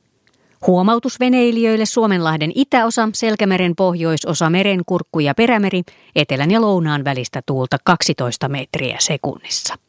Siis kovan tuulen varoitus Suomenlahden länsiosa, Pohjois-Itämeri, Ahvenanmeri, Saaristomeri ja Selkämeren eteläosa, etelän ja lounaan välistä tuulta 15 metriä sekunnissa – ja huomautus veneilijöille Suomenlahden itäosa, Selkämeren pohjoisosa, Merenkurkku ja Perämeri, etelän ja lounaan välistä tuulta 12 metriä sekunnissa. Lapissa oleva matalapaine täyttyy ja liikkuu koilliseen, toinen matalapaine liikkuu Skandinavian yli itään. Ja odotettavissa huomisiltaan asti Suomenlahden itäosa voimistuva etelän ja lounaan välistä tuulta yöstä alkaen 8-12 metriä sekunnissa, enimmäkseen hyvä näkyvyys ja päivällä sadetta. Suomenlahden länsiosa, Pohjois-Itämeri, Ahvenanmeri, Saaristomeri ja Selkämeren eteläosa, voimistuva etelän ja lounaan välistä tuulta, myöhemmin illalla 10-15 metriä sekunnissa, Yöllä tuuli heikkenee aamusta alkaen 6-11 metriä sekunnissa, ajoittain sadetta. Selkämeren pohjoisosa merenkurkku ja perämeri, etelän ja lounaan välistä tuulta 8-12 metriä sekunnissa, huomenna etelän puolesta tuulta 5-10 metriä sekunnissa, ajoittain sadetta. Ja Saimaalla etelän puolesta tuulta 5-10 metriä sekunnissa, ajoittain sadetta. Odotettavissa keskiviikkoillasta torstai-iltaan Suomenlahti, Pohjois-Itämeri, Ahvenanmeri, Saaristomeri, Selkämeri ja Merenkurkku – etelän ja lännen välistä tuulta alle 14 metriä sekunnissa ja perämerellä etelän ja lännen välistä tuulta kovan tuulen todennäköisyys 30 prosenttia. Säärannikkoasemilla tänään kello 18, Haapasaari lämpötila 15 astetta, etelätuulta 5 metriä sekunnissa, melkein selkeää, näkyvyyttä 18 kilometriä. Kotkarankki 15, Eteläkaakko 3, Orrengrund 14, Etelä 5. Emäsalo 15, Eteläkaakko 6, Kalpoidegrund 16, Etelä-Lounas 4. Eestiluoto tuuli Eteläkaakosta 4 metriä sekunnissa. Harmaja 14, Etelä 3, melkein selkeä, näkyvyyttä 24 kilometriä. Mäkiluoto 14, Etelä-Kaakko 3, Bogashär 14, Etelä 5, selkeää 35 kilometriä. Jussarö 14, Etelä 8, puolipilvistä 29. Hanko Tulliniemi 15, Etelä 9, Ryssarö 15, Etelä 9. Veenö 15, Etelä-Kaakko 8, Yytö 14, Etelä 9, pilvistä 15 kilometriä. Bukshär 15, Etelä 13, Ristna 15, Etelä-Kaakko 3, heikkoa vesisadetta 17 kilometriä. Gotska Sandön 15, Etelä 7, vesikuuria 10. Rajakari 15, Etelä 9, Fagerholm 15, Etelä-Kaakko 9. Kumlingen 14, Etelä-Kaakko 7, pilvistä 21. Nyham 14, Etelä-Kaakko 12, pilvistä 22 kilometriä. Märket 12, Etelä 6, Isokari 13, Etelä 10, vesikuuruja 8 kilometriä. Kylmäpiilaja 14, Etelä-Kaakko 12, heikkoa vesisadetta 23. Tahkoluoto 14, Etelä 11, heikkoa vesisadetta 12 kilometriä. Kristiinan kaupunki Karhusaari 13, Etelä-Kaakko 7, Bredskääret 13, Etelä 6, Strömmingsboden 13, Etelä 12, Valassaaret 13, Etelä-Lounas 6, Kallan 13, Etelä 8, Tankkar 13, Etelä 5, puolipilvistä 35 kilometriä. Ulkokalla 12, Lounas 7, Nahkiainen 12, Etelä-Lounas 7. Raahen 14, Etelä 6, 35 kilometriä. Oulu Vihreäsaari 13, Etelä-Lounas 6, näkyvyyttä yli 50. Marjaniemi 13, Etelä 10, pilvistä 20, Kemi 1 12, Etelä-Lounas 11 ja Ajos lämpötila 12 astetta, tuuli etelä-lounaasta 14 metriä sekunnissa pilvistä, näkyvyyttä 17 kilometriä. Meriveden korkeus mitattu tänään kello 17, Kemi plus 62 senttimetriä, Oulu plus 58, Raahe plus 51, Pietarsaari plus 48, Vaasa ja Kaskinen plus 47, Mäntyluoto plus 41, Rauma plus 40, Turku plus 25, Föglö plus 30, Hanko plus 19, Helsinki plus 15 ja Hamina plus 18 senttimetriä. Alkon korkeus oli Pohjois-Itämerellä tänään kello 16 1,3 metriä.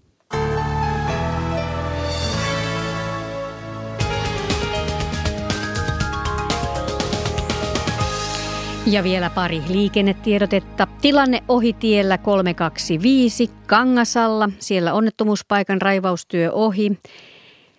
Noin 14 kilometriä ennen Kuhmoista välillä Korkean tie Pajulan lenkki. Siellä siis liikenne sujuu normaalisti ja tie 5 Tie 15123 Puumalassa. Hätinvirran lossiliikenne keskeytetään puutavaran uiton vuoksi tänään kello 19.35 alkaen ja keskeytys kestää kello 20.05. Puumalassa Hätinvirran lossiliikenne keskeytetään kello 19.35 alkaen.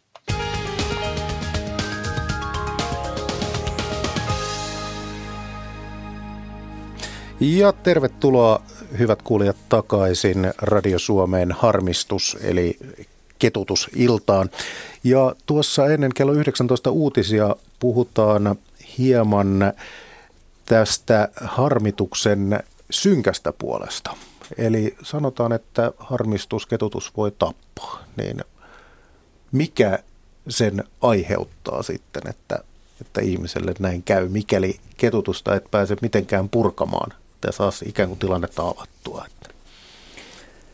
No me ollaan nyt tätä tuotu tämän elämäpelissä teeman kanssa julkisuuteen ja, ja se on oikeastaan tämmöinen välillinen havainto, että, että näitä meidän näissä isoissa yli 100 000 ihmisen aineistoissa noin 20 prosenttia ihmisistä on selkeästi negatiivisia. Ja sitten tässä harmistelun määrässä, niin, niin, niin, niin niitä ihmisiä niin kuin jurppii, siappaa ja ketuttaa jokainen asia selkeästi enemmän kuin, kuin suurta enemmistöä.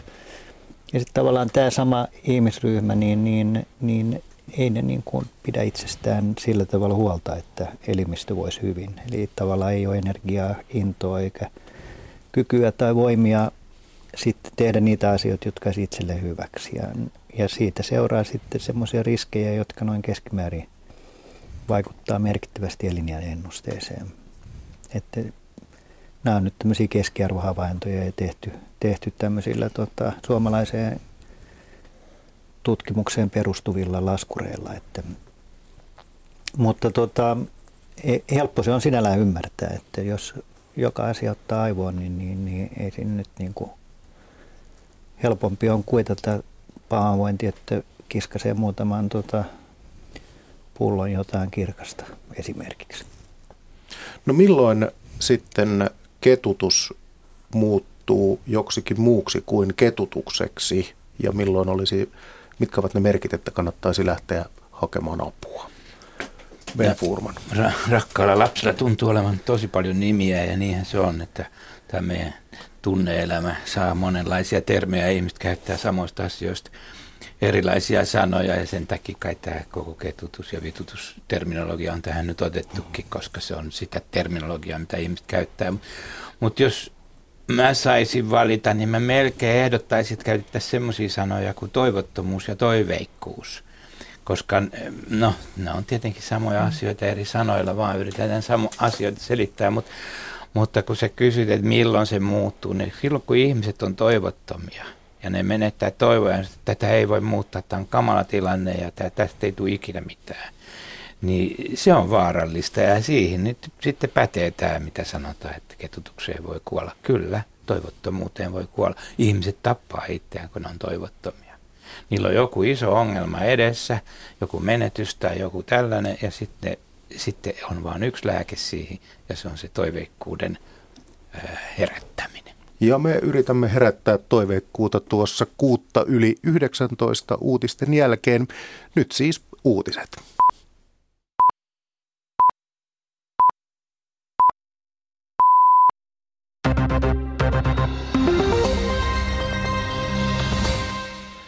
Tasavallan presidentti Sauli Niinistö on ottanut maakuntamatkallaan Iisalmessa kantaa syrjäytymisen ehkäisykampanjastaan nousseeseen arvosteluun.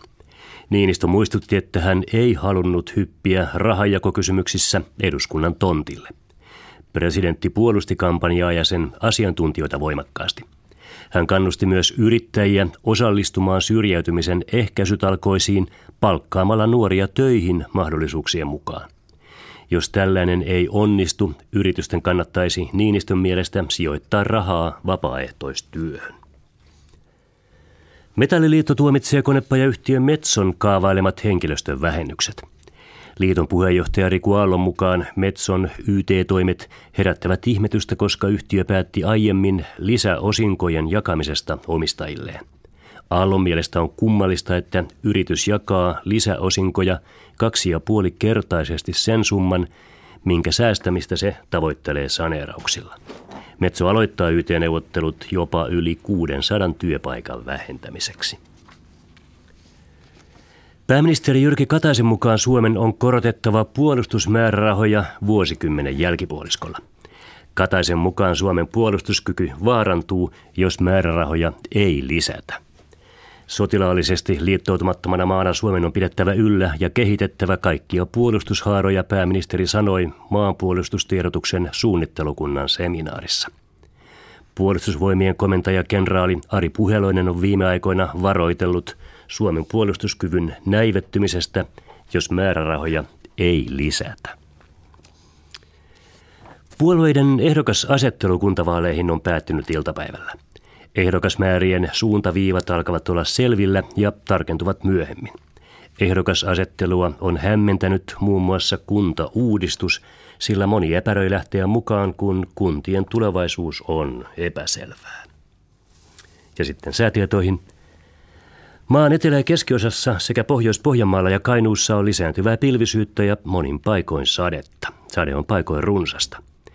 Yön ali lämpötila 6-12 astetta ja päivän ylin 12 ja 16 asteen välillä. Lapissa, Pohjois-Lapissa aluksi pilvistä ja paikoin sadetta, muualla osaksi selkeää ja poutaa. Yön alilämpötila 3-8 astetta ja päivän ylin 8-12 astetta. Vielä varoitus. Maan etelä- ja keskiosassa sekä Pohjois-Lapissa sisävesillä liikkuvia varoitetaan illalla ja yöllä voimakkaasta etelä- ja lounaan välisestä tuulesta.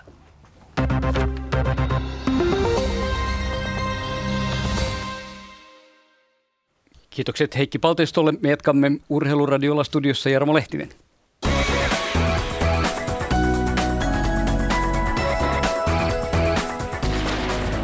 Jääkiekon SM-liiga pyörii tänään neljän ottelun voimin ja seuraavanlaisia tilanteita, kun ensimmäiset erät ovat päättymässä.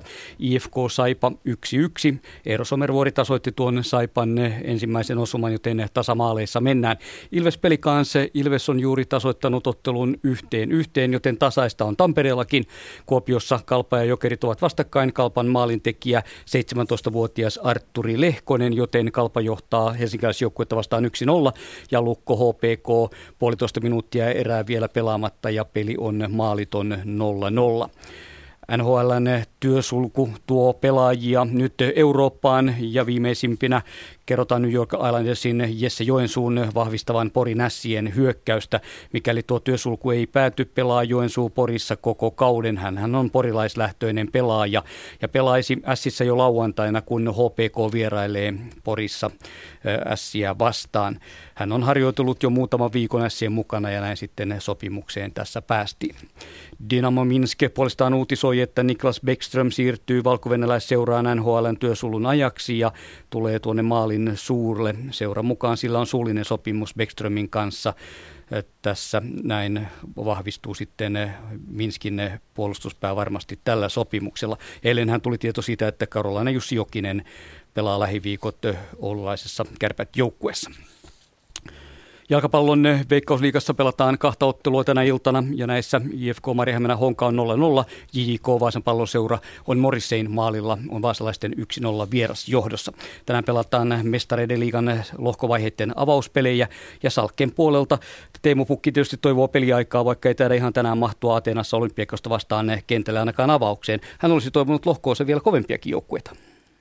Jos ajattelin, niin kohtalaisen helppoa. Että et, mutta olisi se ehkä ollut kivempi vielä saada astetta kovempia isompi joukkue kuin Arsenal. Et nyt ei auta muuta kuin mennä, mennä lohkosti jatkoon, että sieltä pääsisi sit jotain isompia jengejä vielä kohtaamaan.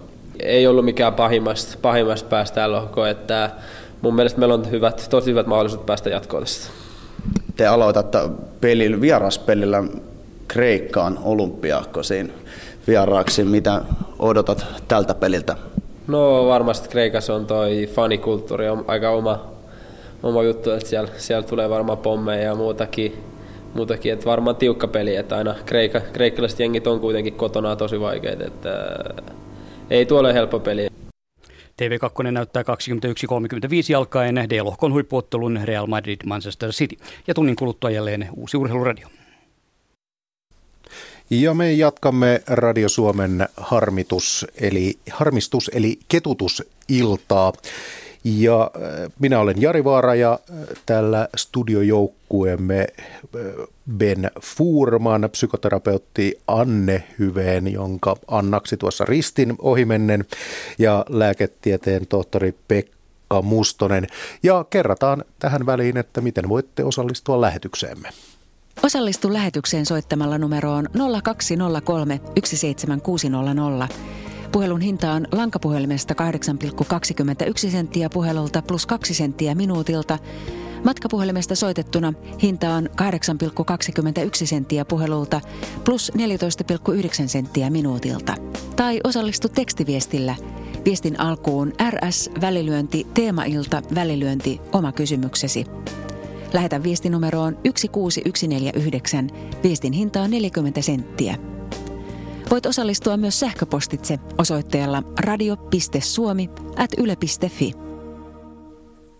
Jäimme tuossa ennen uutisia käsitteisiin hieman pyörimään, onnellisuuden käsite, niin se tuntuu olevan melkoisen ehkä liian laaja, jos puhutaan, puhutaan ihmiselosta sana onnellisuus.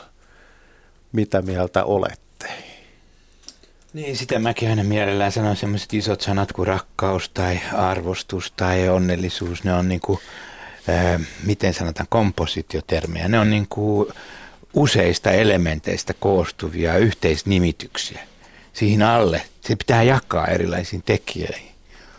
Ja onnellisuus on just sellainen, että se, se ei semmoista ole niin kuin onnellisuutta olemassa, vaan sitten täytyy kysyä, mitä sä tarkoitat sillä.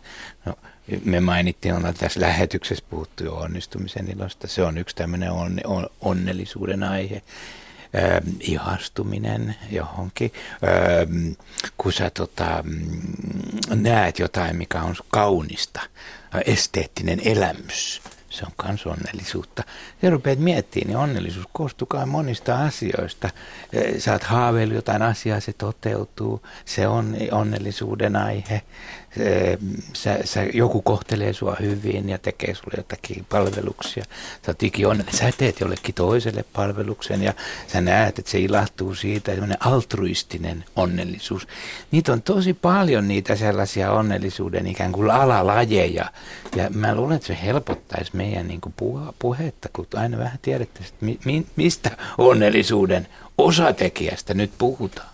Niin, lääketieteen tohtori Pekka Mustonen. No tämä oli kiinnostava asia. Mehän sitten kysyttiin siinä elämäpelissä kakkosessa, niin siihen 130 000 ihmistä vastasi, heistä suuri osa vastasi tämmöiseen spontaaniosioon, jossa pyydettiin, että kerro tai kirjoita tähän, että mistä, mitkä ovat sinun onnellisuutesi rakennuspalikat. Ja ylivoimainen ykkönen oli terveys. Ja sitten top 10 kaikki seuraavat asiat liittyy parisuhteeseen, sosiaalisiin suhteisiin, lapsiin, perheeseen, rakkauteen ja huumorin taju oli tämmöinen abstrakti käsite siellä mukana. Nyt kun katsottiin, miten nämä liittyy onnellisuuteen tai onnellisuuspisteisiin tai siihen, että, että miten vastaa kysymykseen yleisesti ottaen olen hyvin onnellinen ihminen, onko täysin samaa mieltä vai eri mieltä, niin ei näillä ollut oikeastaan mitään tekemistä sen sitten sen varsinaisten onnellisuuspisteiden kanssa näillä terveydellä tai terveys vaikutti vasta sitten, kun oli menettänyt sen. Mm. Tai perhe vaikutti vasta sitten, kun oli, oli tota, avioliitto hajonnut tai oli tyytymätön parisuhteeseen. Että onnellisuus siinä meidän paketissa niin, niin rakentui siitä, että kokee elämän arvokkaana, merkityksellisenä, kokee kiitollisuutta, näkee tulevaisuuden valoisana ja, ja on tavoitteita ja, ja merkitystä sille elämälle. Meillä on seuraava soittaja Pirjo Hietanen Helsinki. Tervetuloa lähetykseen Pirjo, ensimmäinen naissoittajamme taitaa olla. Ihan totta, ei voi olla totta. Kyllä, Kyllä vaan. No niin. Niin, minkälaista eh, ketutusasiaa on mielessä? No kuule, minä en olisi kuunnellut radio-ohjelmaa, mutta kuitenkin mä tiedän, mistä on kysymys. Niin mä oon nyt tämmöinen eläkeläinen, täytin, mulla on tänään syntymäpäivä, mä täytän 65 vuotta ja minä kuulen rollaattorilla vähän vammainen, kun selkäranka on murtunut. Mutta ei siinä, mä en valita. Mä oon lapsuuteni viettänyt Savossa, hiihtänyt ja juossut. Kyllä vähän ketutti tietysti lumihangessa mennä kansakouluun 10 kilometriä, mutta en mä sitä lapsena silloin ymmärtänyt. Mutta mä nyt mä ymmärrän, että mä oon saanut sieltä hyvän fyysisen kunnon. Eihän se nyt muita voinut parantaa. Ja sitten kato, kun mun elämä on ollut niin, että tota, mä vanhempana naisena sitten ihastun yhteen tämmöiseen muusikkoihmistä, me, me elettiin rakkaus avoliitossa 20 vuotta. Hän kuoli nyt maaliskuusta. Ja sitten minä vaan sanon, että meilläkin oli riitoja ja kaikkia näin ja tämmöistä. Meillä oli, me, meidän elämässä on ollut kolme kissaa. Poppeli, pal, Pappeli, Palleriina ja nyt on Antero. Ja Antero on semmoinen kissa tai eläin, yleensä joku vaikka käärme tai koira, ne piti tämmöistä suhdetoimintaa yllä. Oletko siellä? Juu, Juu. kyllä, kyllä. Suorastaan mykistyi suhdetoiminnan edessä. Niin, Ben Furman, lähdetään sieltä reunasta liikkeelle. Mikä merkitys ää, lemmikin suhdetoiminnalla tai lemmikillä on? Joo, mä ajattelin, olisikohan se, oliko se Pirjoni, olisikohan se just tullut tähän, tähän aiheeseen. E, mä olin kuulevina, niin että ollaan me lähestymässä tämmöistä aihetta, joka on tota, kaikille varmaan onnellisuustutkijoille niin kuin yksi semmoinen teema, mikä tätä onnellisuutta ihmisille aiheuttaa. Ja se on joku tämmöinen, niin kuin, mä, mä oon käyttänyt sanaa luontoyhteys. Joo. Joku tämmöinen yhteys niin kuin luonto. Ei se tarvitse olla välttämättä eläin, se voi olla kasvikuntaakin, mutta ja varmaan voi olla jopa tähti, tähti taivasta, mutta joku niin kuin ihmis, ihminen on osa luontoa, ja jos se sen kokee sen, niin kuin saa jotenkin semmoisen luontoelämyksen, Joo. niin se selvästi lisää ihmisten, on, tuntuu lisäävän ihmisten onnellisuutta ja selviytymistä kanssa. Että... Joo, minä olen kuule luonnosta ja selviytynyt ja marjastamasta ja, ja elä, elä, eläimet on mulle antanut, antanut paljon. Mä oon navetta, navetassa ollut 50-luvulla lapsena sukimassa, jos tiedät, tiedätte mitä tarkoittaa sukiminen, sukiminen hoitamassa lehmiä, niin mulle nämä eläimet on ollut hyvin tärkeitä ja kissa on ollut parempi kuin Martti Ahtisaaren tässä mm, rauhan välittä, välittämistehtävissä. Jos mun mies murjotti tai minä murjottin, niin tämä kissa hoiti niitä suhteita. Kerro vähän Pirjo, miten se kissa hoiti niitä suhteita? No hän meni kuulettakaan niin unettamaan, kun mentiin yöllä tai illalla nukkumaan, niin hän kävi ensin, kun meillä on omat makuuhuoneet, niin hän ensin unetti Markun, kävi hyrräämässä siellä. Sitten kun hän tuli uneen, niin hän tuli sitten minua unettamaan.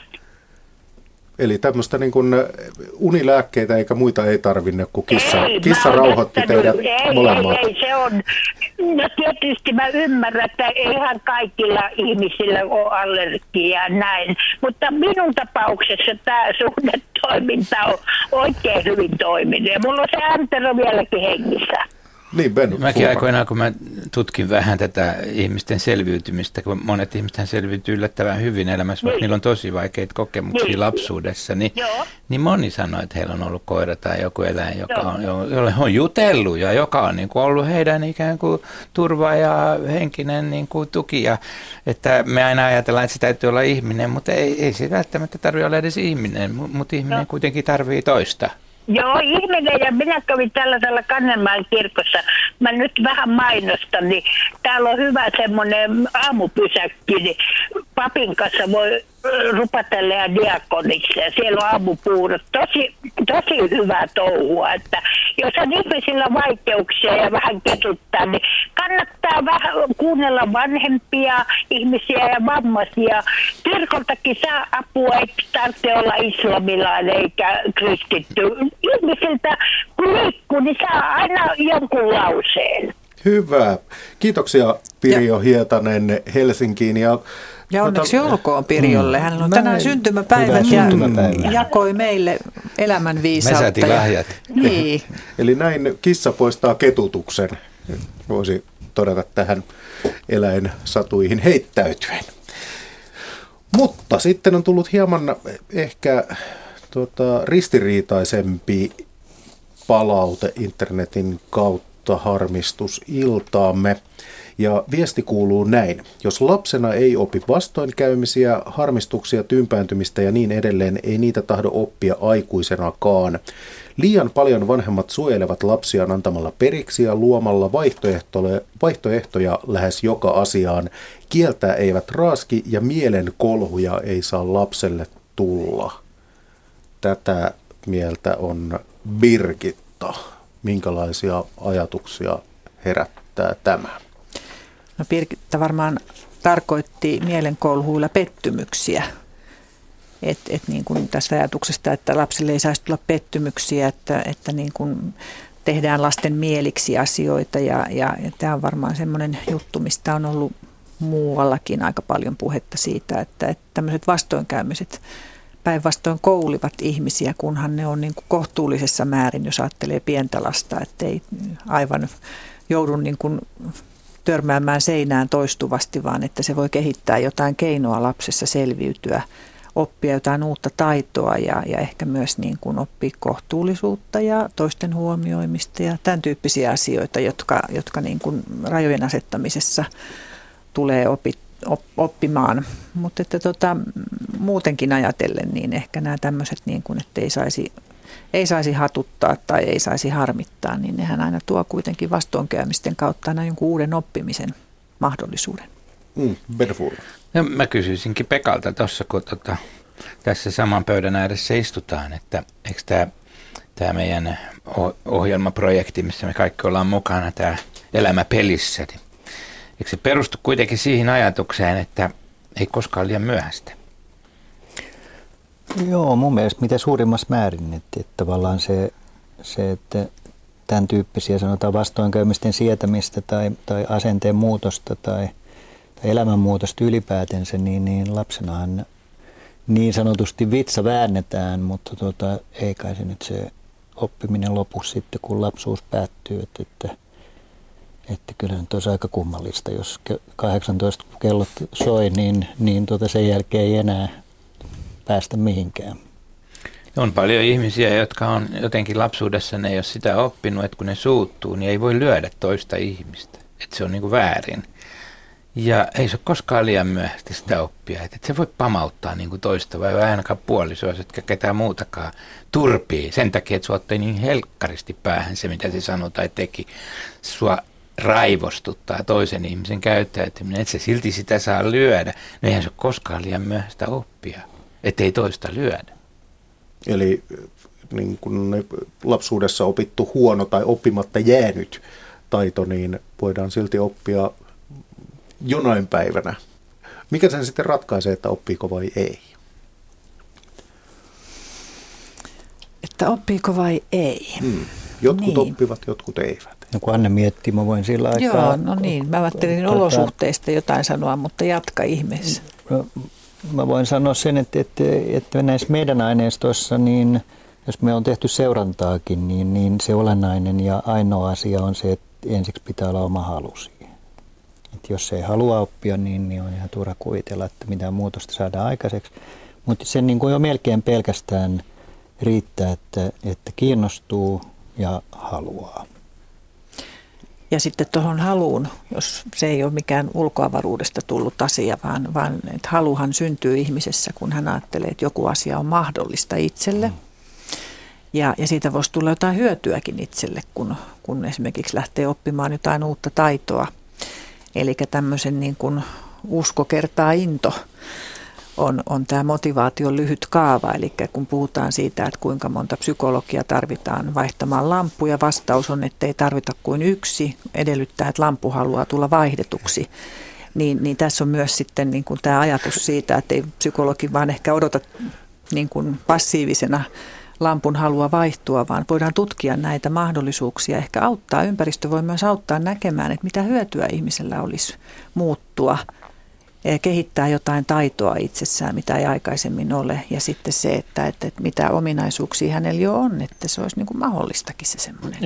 Nyt anteeksi, Joo, anteeksi. keskeytyn epäkohteliasti, mutta meillä on toinen naissoittaja langoilla, Nyt eli Virpi Elvas Saimaa. Tervetuloa lähetykseen Virpi. No kiitos oikein paljon. Minkälaista ajatusta ketutukseen liittyen on mielessä? Öö, no ehkä mulla on tämmöistä vähän niin kuin kevyempää, että hirveän vakavista asioista ollaan tänään puhuttu. Mutta tuota, mulle tuli tämmöinen ajatus mieleen, että ehkä se on niin kuin sitäkin, että ihmiset monta kertaa niin tekee itse itselleen semmoisen ketutuksen. Et niin kuin esimerkiksi tämmöinen esimerkki, jos käydään vaikka lomalla jossakin ulkomailla, niin tota, kaikesta valitetaan että jos nyt sitten kaikki on niinku pielessä, niin eikö voi sitten jo etukäteen niinku ottaa jonkun viiden tähden matkan, ettei tarvitsisi kaikesta niinku valittaa. Että se tuntuu musta kauhean niinku turhauttavalta. Et tota, mulla on tämmöinen jännä esimerkki, mistä mulla jäi hirmu hyvä mieli.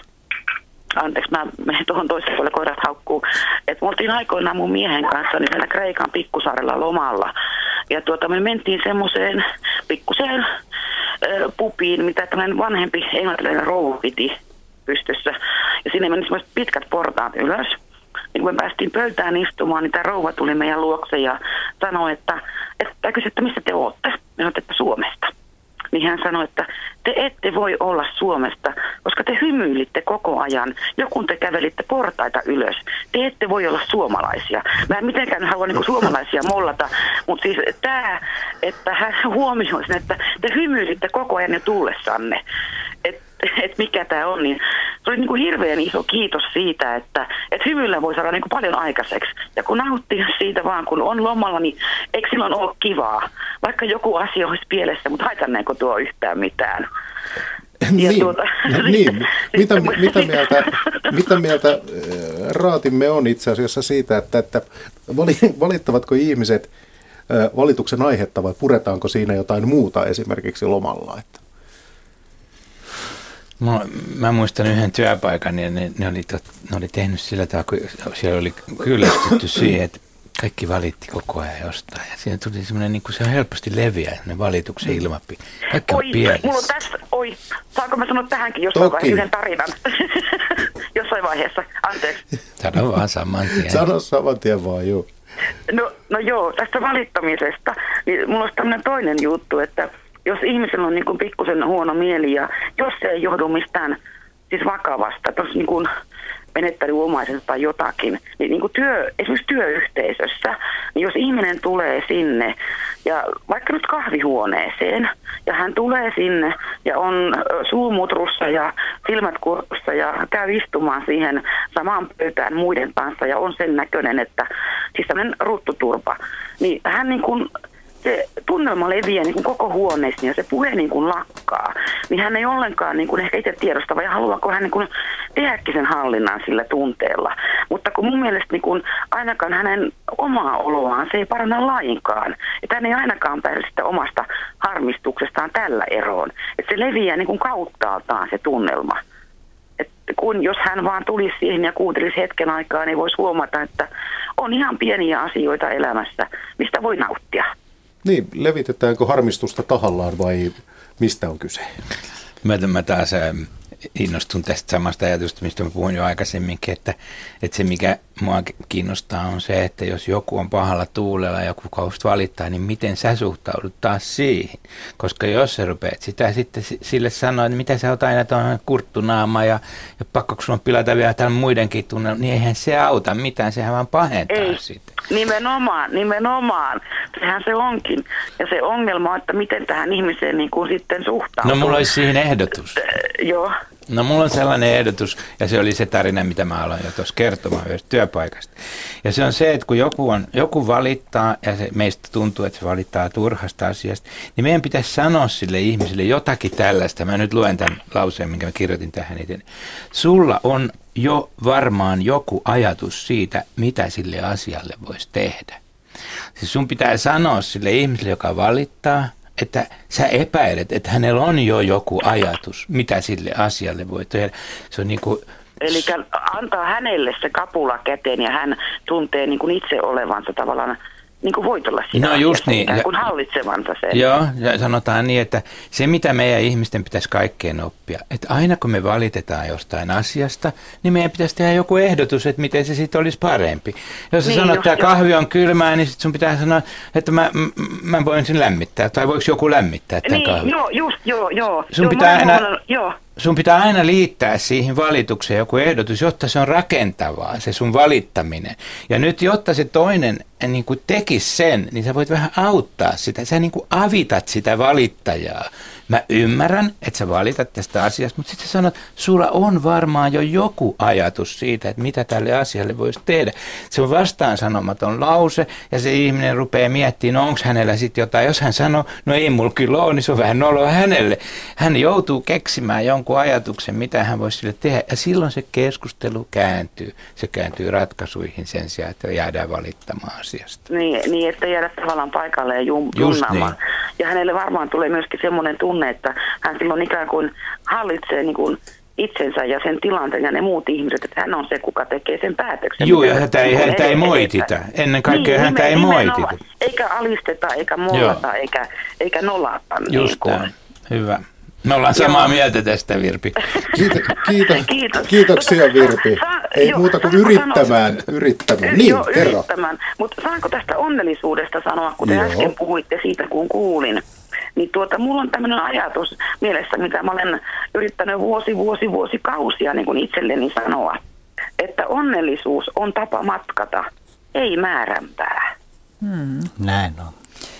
Siinä on muistaakseni kai Aristoteleskin joskus sanonut noin 2000 vuotta sitten, että, että jos pyrkii, olla, niin, pyrkii olla, tavoitella onnellisuutta, olla. niin se on niin kuin sateenkaari, joka on aina, aina niin kuin siellä edessäpäin, että sitä ei tavoita, jos sitä nimenomaan yrittää väen vängellä ja ottaa sen ainoaksi tavoitteeksi elämässään, vaan että se voi tulla vähän niin kuin matkan varrella. Sivutuotteena. Sivutuotteena. Nimenomaan. Mm. Nimenomaan. Ja hymy on minusta se, mikä pelastaa paljon tässä maailmassa. Vaikka itsellä olisi se huono päivä, mutta kun kohtaa sen ihmisen, mä nimittäin jossain pienen tarinan kertoa vielä, niin ystäväni kanssa puhuin tässä just pari päivää takaisin takaperin tämmöisestä asiasta, että ihmisen voi kohdata kolmella tavalla – että tuota, joko tämä uusi ihminen hymyilee, tai hän on neutraali, tai hän heti ilmaisee sen, että ei voisi niin kuin vähempääkään kiinnostaa.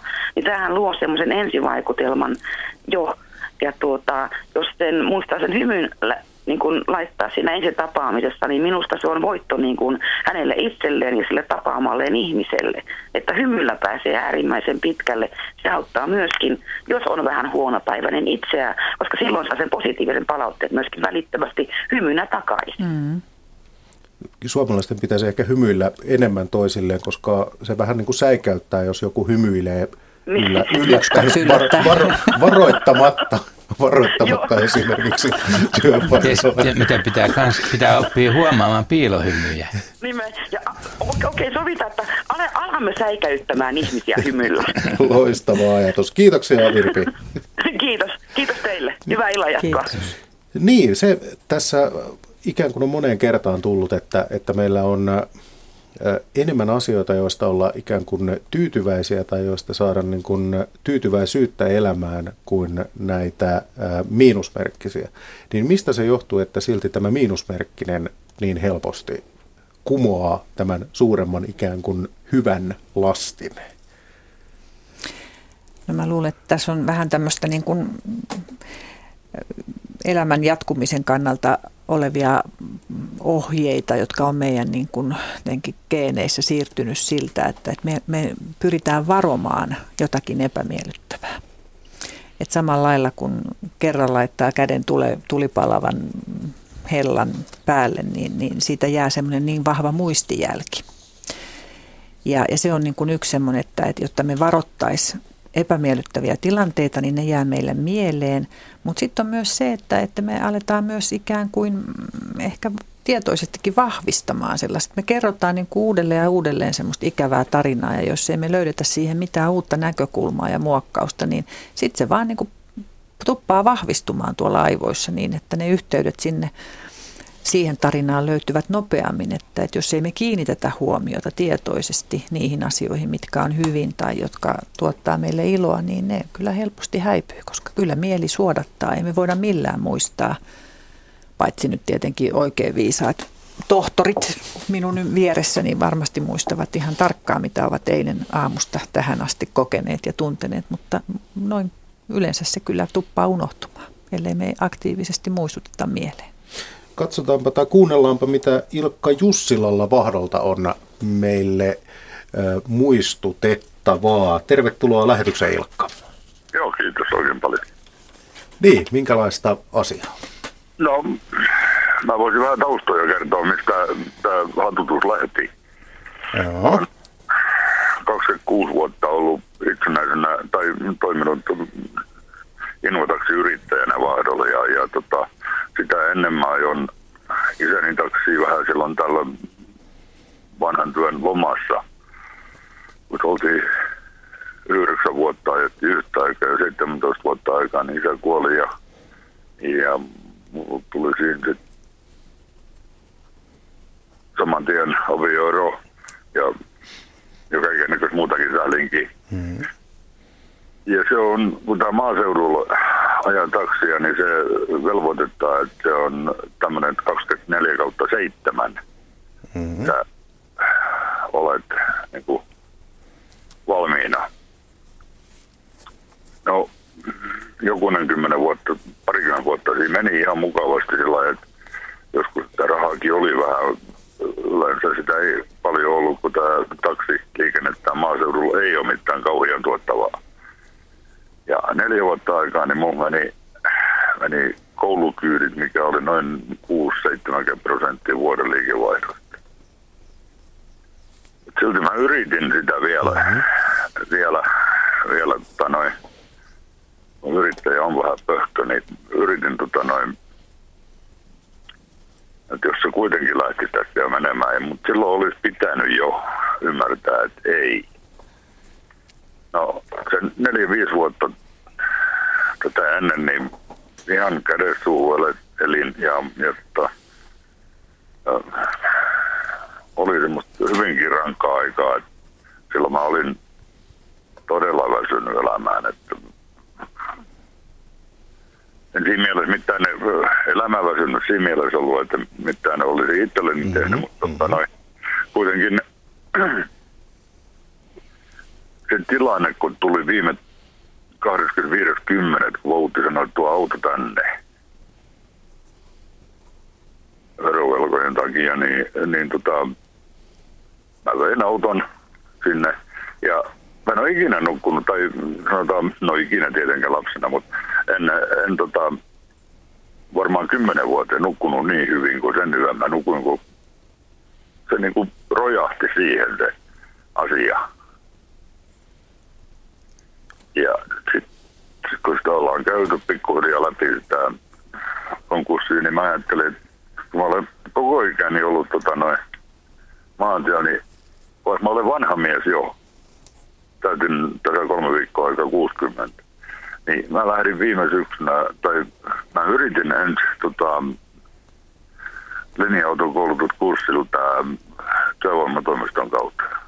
Mä olin, ei sitä kukaan sanonut, että että ikärasismi, mutta ei niitä varmaan kenelläkään ollut tota 26-30 vuoden kokemusta henkilöliikenteestä ja täysin puhdas toi liikennerekisteri.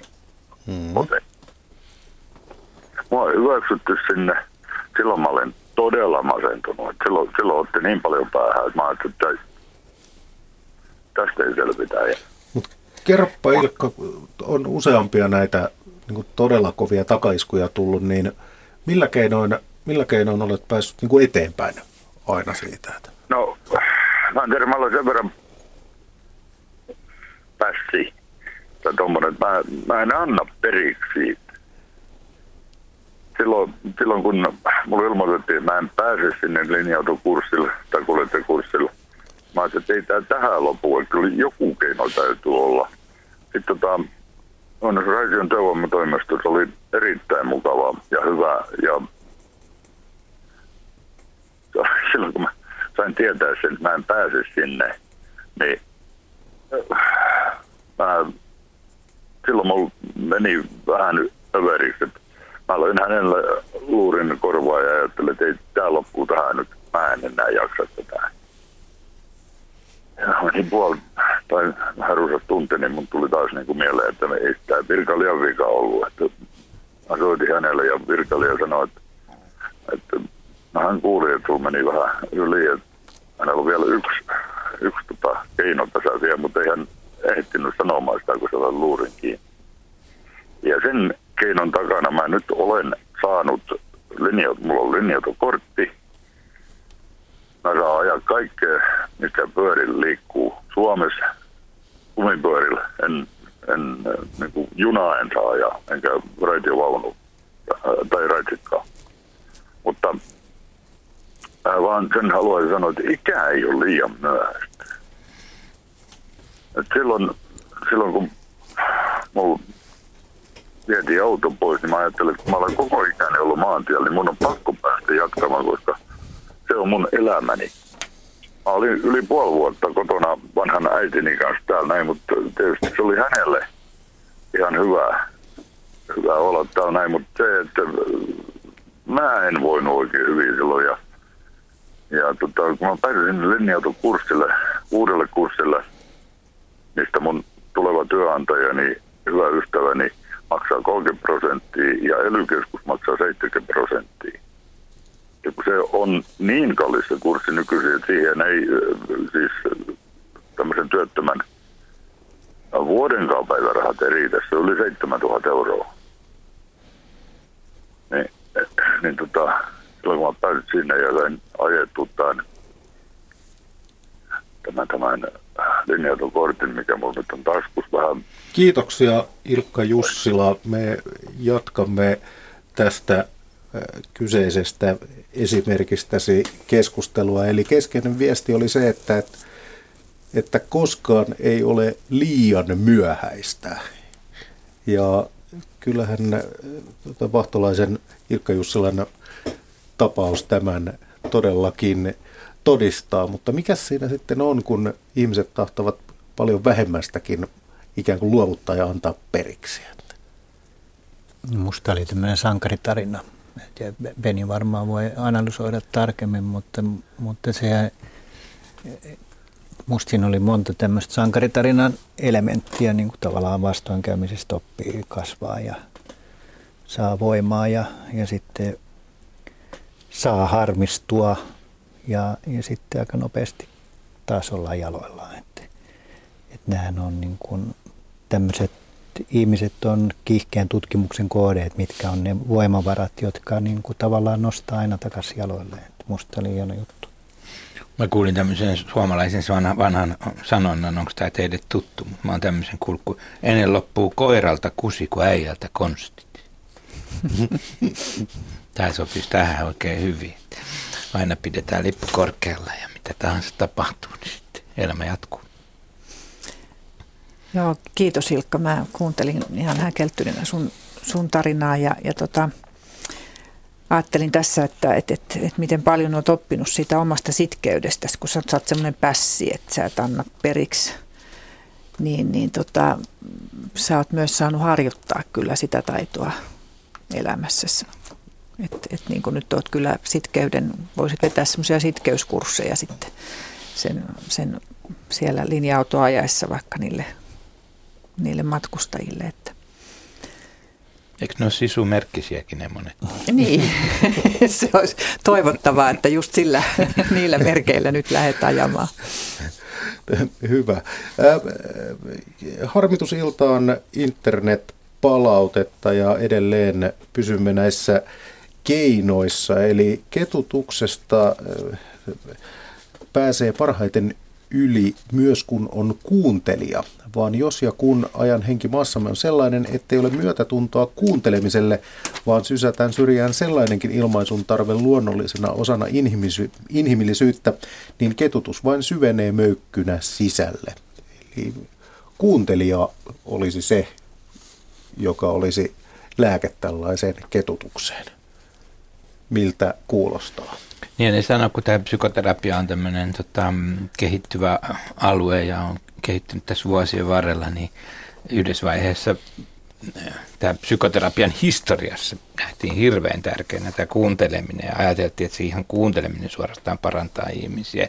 Ei tarvitse kuin hyvä kuuntelija, niin ihminen jo paranee siitä. Ja me harjoiteltiin, kaikki alan ihmiset harjoitti aktiivista kuuntelua ja vanhemmille opetettiin aktiivista kuuntelua, oppii kuuntelemaan lastensa tunteita ja uskottiin, että tämä kuunteleminen voisi tota, ikään kuin auttaa kaikkeen. Ja, ja kyllä se tärkeä osa on kaikkea auttamista, että, että ihminen, ihmisen täytyy tulla kuulluksi, muuten ei päästä eteenpäin. Mutta mä luulen, että nykyään ajatellaan sillä tavalla, että se kuuntelu ei ihan riitä, että, että e, täytyy tulla kuulluksi, mutta sen jälkeen se ikään kuin luovuus täytyy käynnistää.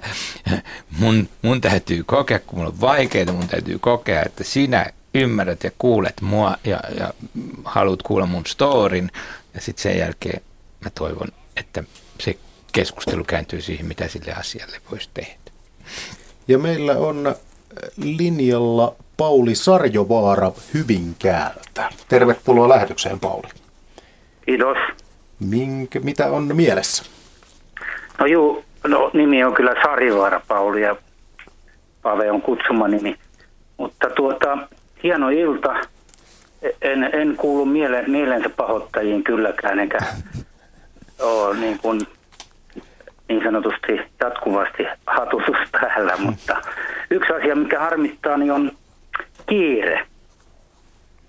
Täytyy sanoa nykyään, kun itse osannut jonkun verran jo rauhoittaa elämää ja tasapainoisemmaksi, niin, niin tota, kiireen huomaa ihmisillä jo puheluista. On, monesti ihmiset ei kerkeä, ja harmi kyllä niin jotkut sukulaisetkin, niin kerkee puhumaan puhelimessa. Että mun mielestä niin kuin sanontoja on, että ei, soitetaan myöhemmin uudestaan. Ja saattaa olla niin, että ei koskaan soiteta. Ja tuota, semmoisille ihmisille ei itsekään sitten huvita soittaa kovin usein, kun tämmöisiä sattuu. Että. Ja tota, siinäkin mielessä on harmillista, että saattaa olla, että on puoli vuotta aikaisemmin jutellut ja sitten mielellään juttelis enemmänkin ja, ja tota, siihen ei ole aikaa. Se on ihan mun mielestä ihan niin kuin jokainen tapaaminen ja joskus soittaminen pelkästään, niin se on, on tota arvokas tapahtuma niin kuin ihmisen välillä ja tuntuu, että ihmiset tänä päivänä ker- kerkeet pysähtyy paikoilleen. Pa- toinen... Saanko kysyä tuohon väliin, että, että kun sanot, että sä oot oppinut tasapainottamaan ja rauhoittumaan, niin mikä sua siinä oikein auttoi? Eli mikä, mikä sai sut vähän muuttamaan sitä rytmiä? No ehkä se on tota, joskus ö, ollut niin sanotusti työnarkomaan ja tehnyt liikaa, liikaa töitä ja sitten todennut, että sitten hyvä, hyviä seurauksia itselle eikä kanssa ihmisillekään, eli perheelle ja kyllä ihmissuhteetkin on heikompia. Kyllä mä aina on ihmissuhteita vaalinut ja tapannut, tapannut, tavannut ihmisiä, mutta se ylemmääräinen kiire, niin, niin tota, sitä on oppinut hallitsemaan, ettei sitä oikeastaan kiire tulee siitä, että ei haali liikaa tekemisiä itselleen.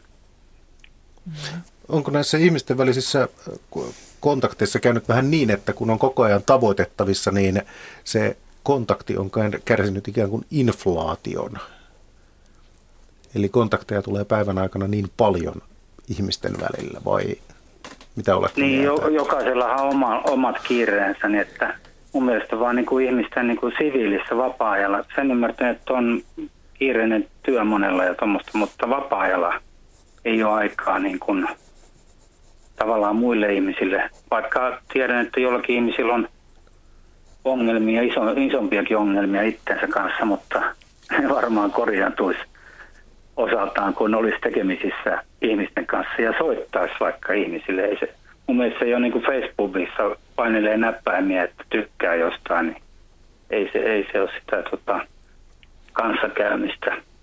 Sehän sa- niin, sehän saattaa olla hieman pelottavaa, jos pysähtyy eikä ole sitä, siitä muisesta kokemusta ja joutuu niin oikein ajattelemaan, että mitäs tässä puuhaa. Niinpä. Ja mä ihan esimerkkinä oikeastaan tämä tuli esiin nyt tai mieleen tästä harmi-illassa, että mä en nyt hirveästi harmittele asioita enää nykyään, mutta tässä sunnuntaina mulla oli tapaaminen yhden ihmisen kanssa ja mä ajoin kolme, 300 kilsaa tuolta Landelta tänne Hyvinkäälle ja niin tuota, oli tarkoitus sitten tehdä paperit ja muuta, niin tämä ihminen pyyhkäski sitten illalla suoraan, suoraan tota meille päin ja mä olin syömässä ja sitten menin parkikselle vastaan ja hän tykkäsi, että me kirjoitetaan paperit samaan. Huomasin, että hän oli, kävi ylikierroksilla ja oli niin kuin, enkä sitten ollenkaan tilannetta sitten, että paperit kirjoitetaan parkkipaikalla, jotka oli niin kuin tärkeät, niin Sanoin vaan hänelle, että ei mitään kirjoiteta, että aja autot tuon parkkikseen ja tuu sisälle. Hän tuli sisälle ja mä söin rauhassa, niin tämä ihminen, ihminen, siis mua vanhempi, yli 60 eläkkeellä, niin tota, rauhoittui itsekin ja rupesi keskustelemaan muustakin asioista. Niin, mitä mieltä studiotiimimme on rauhoittumisen kyvystä? Onko se muuttunut? Mulle tulee assosiaatio tekee miltään, että ei liity ehkä suoraan tuohon, mutta kuitenkin mä kerron, mitä mulle tuli mieleen tästä puhelusta, tästä Paulin puhelusta. Pauli, joka on muuten mun tuttuja tuolta vuosien takaa, niin tota, mm, mä, mulle tuli tämmöinen asia mieleen, että meidän Suomessa on paljon ihmisiä, jotka tarvii apua, henkistä tukea ja mielenterveystukea ja kriisitukea ja mitä milloinkin. Ja meillä on jostain syystä täällä ihmeellinen järjestelmä täällä Suomessa, että yleensä kun sä haet niin kuin apua johonkin sun ongelmaan, henkiseen ongelmaan, niin yleensä se apu on aina yksilöllistä. Että sut pannaan niin kuin yksin juttelemaan jonkun terapeutin tai hoitajan tai lääkärin tai jonkun kanssa. Ja joissakin muissa maissa se on niin kuin ihan toisipäin, että yleensä se joudut aina johonkin ryhmään tai sut kutsutaan johonkin ryhmään. Ja sitten se, joka tarvii apua, niin se on usein aika yksin. Ja sitten se niin kuin kaipaisi tavallaan keskustelukumppaneita. Mutta nyt kun se menee siihen yksilöterapiaan, joka on tämä Suomen ikään kuin luvattu ratkaisu tähän meidän henkiseen tuskaamme, niin sitten se ei tapaa ja itse asiassa eristäytyy vielä enemmän niistä muista ihmisistä. Ja esimerkiksi Israelissa ja monissa muissa maissa, niin se, se ensimmäinen ratkaisu on, että, sä tarvit niinku tukea, että tuu tämmöiseen ryhmään, me kokoonnutaan, meillä on tämmöistä, masentuneilla on omia ryhmiä ja ihmisille, kenellä on työelämässä stressiä. Kaikkeen tavallaan löytyy ryhmiä ja ehkä tämän, tämän yksi tämän Suomen niin kuin juttu, mikä tämän meidän pitäisi täällä opetella, että ihmisille, joilla on vaikeuksia ja hankaluuksia, niin pitäisi perustaa ja tarjota tämmöistä ryhmää. Ja ihmiset pitää kouluttaa siihen, koska kaikki haluaa vain yksilöllistä apua. Mutta se ei ole hyvä. Se on hyvä ratkaisu. Miltä tämä Pauli kuulosti? Joo, kyllä mun mielestä se tota, porukassa tekeminen, niin se on niinku, se niinku hieno juttu, että kyllä se niinku, mä harrastan tuommoista retkeilyä ja vaeltamista tota, tuolla apissa ja muualla, niin tota, kyllä se on niin terapeuttista, niin yksikin tuossa luonnossa kulkee ja luonnon tuntija sanoi, että ää, 15 minuuttia puron varressa ää, korvaa viisi tuntia terapeutin kanssa istumista. Näin niin. kuva, kuvainnollisesti, että luonnossa kulkeminen ja porukassa yhdessä ihmisten kanssa se on, se on terapeuttista. Kyllä, ja ainakin meikäläiselle tekee hyvää. Tuohon äskeiseen kysymykseen tästä kiireestä ja, ja siitä, että onko vaikea, mm. vaikea hiljentyä, niin mä ajattelin, että kyllä mä luulen, että sillä eurooppalaisiinkin verrattuna, niin kyllä meillä vielä tuo luontoyhteys toimii, että se jotenkin auttaa siinä, siinä rauhoittumisessa ja hidastumisessa, mutta muuten on varmaan aika lailla kyse rytmeistä ja rytmien rikkoutumisesta, että, että jos me niin kuin mennään se 24 H-vauhdissa, niin, me, niin kuin se pysähtyminen tuntuu aika kivulialta tai, tai vaikealta tai jopa pelottavaltakin.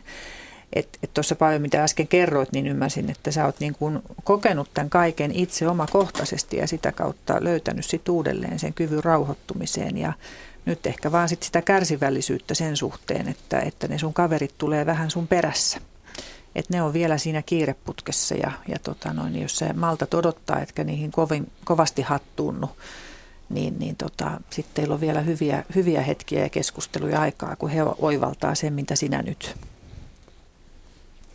Kyllä, Joo, niin kun... kyllä mä uskon ja on hyvä olla olemassa ystäviä, joiden kanssa kulkea hmm. ja olla yhdessä. Kyllä niin kolme isoa asiaa onnellisuuden ja, ja tämmöisen henkisen hyvinvoinnin niin yhtä lailla terveyden kannalta niin käytännössä on niin kuin parisuudet tai rakkaus elämässä, kaverit ja sitten projekti kautta työ. Että, että siinä on niin kuin jotenkin, kun säilyttäisi näissä semmoisen balanssin, että ehtisi jokaista hoivaamaan, niin olisi asiat paremmin. Ja hyvät uutiset on, että sehän on suorastaan muoti-ilmiö, tämä läsnäolo. Läsnäolo terminäkin on yleistynyt ja kirjoja pukkaa läsnäolosta ja lehtiartikkelit kir- kirjoittaa läsnäolosta ja ihmiset ruvennut harrastaa joogaa ja meditaatiota ja tietoisuustaitoja ja mindfulnessia, niin ehkä meillä on kuitenkin tämmöinen buumi suorastaan nyt olemassa ja, ja on paluumuuttajia Ylellä ja on tota, erilaisia ohjelmia, jotka käsittelee tätä mm, slow, slow foodia ja slow sexiä ja slow mitä tahansa, slow motionia, niin tota, ehkä siinä mielessä tässä on niin toiveikkuutta, että kansakunta on herännyt tähän ajatukseen. Fast ketutus. Niin, ja voisi pitää semmoisen kaverisoittopäivän, että jokainen soittaa jonain päivänä vuodesta semmoiselle ihmiselle, jolla on, on vaikeuksia. Niin Joo. Ja koittaa hyvä. jeesata. Hmm. Nyt se, se oli... Ja itsekin ajattelee, että joskus, tai että sitä osaisi tehdä säännöllisesti. Se oli hyvä ehdotus. Meillähän on tämä Elämäpelissä ohjelmassa tämmöinen valmennusohjelma, joka sisältää tämmöisiä tekstiviestejä, ei tekstiviestejä, vaan sähköpostiviestejä ja videoviestejäkin. Toi, minkä sä äsken kerroit, niin se olisi sopinut siihen oikein niin kuin nyrkin enää päähän.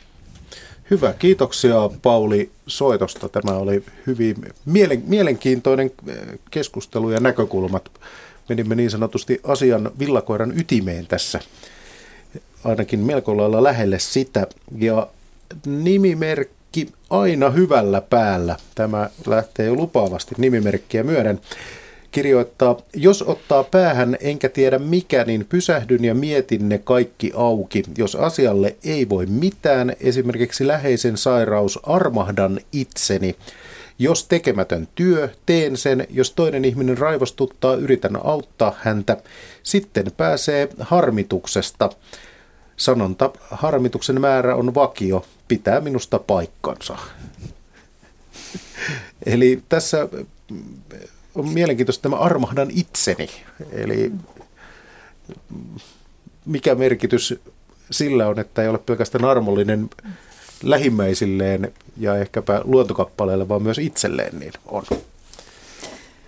No hyvä lähtökohta, ettei nyt tästäkin tule sellainen asia, että ei enää saa olla harmistunut yhtään mistään, että, että, että on tilanteita, jotka meitä jatkossakin harmittaa ja, ja on ehkä hyvä tunnistaa se. Ja ehkä just tässä kirjoittajassa, kirjoittajan pointtina oli se, että jos on joku asia, millä mä en itse voi mitään, että mä vois siihen vaikuttaa, niin, niin silloin vaan hyväksy, että mulla on tällä hetkellä tämmöinen tunne ja tämä menee ohitse, koska mikään tunne ei, onko se 30 minuuttia, mitä se pitää, vai onko se 10 minuuttia, mitä se fysiologisesti pysyy pinnalla, ellei sitä itse tietoisesti niin kuin pyri ylläpitämään, niin sitten se vaan häviää se tunne. Mutta sitten tuossa on joku asia, mitä tuossa on aikaisempien soittajien kohdalla tullut esille, että, että miettii, että onko tämä semmoinen asia, jolla mä voin vaikuttaa, niin sitten tietenkin ryhtyy toimimaan, mutta muuten sitten voi armahtaa itsensä, että mulla on nyt tällä hetkellä tällainen olo ja se menee ohitse. Mitäs jos se armahdus ei tunnu millään tulevan?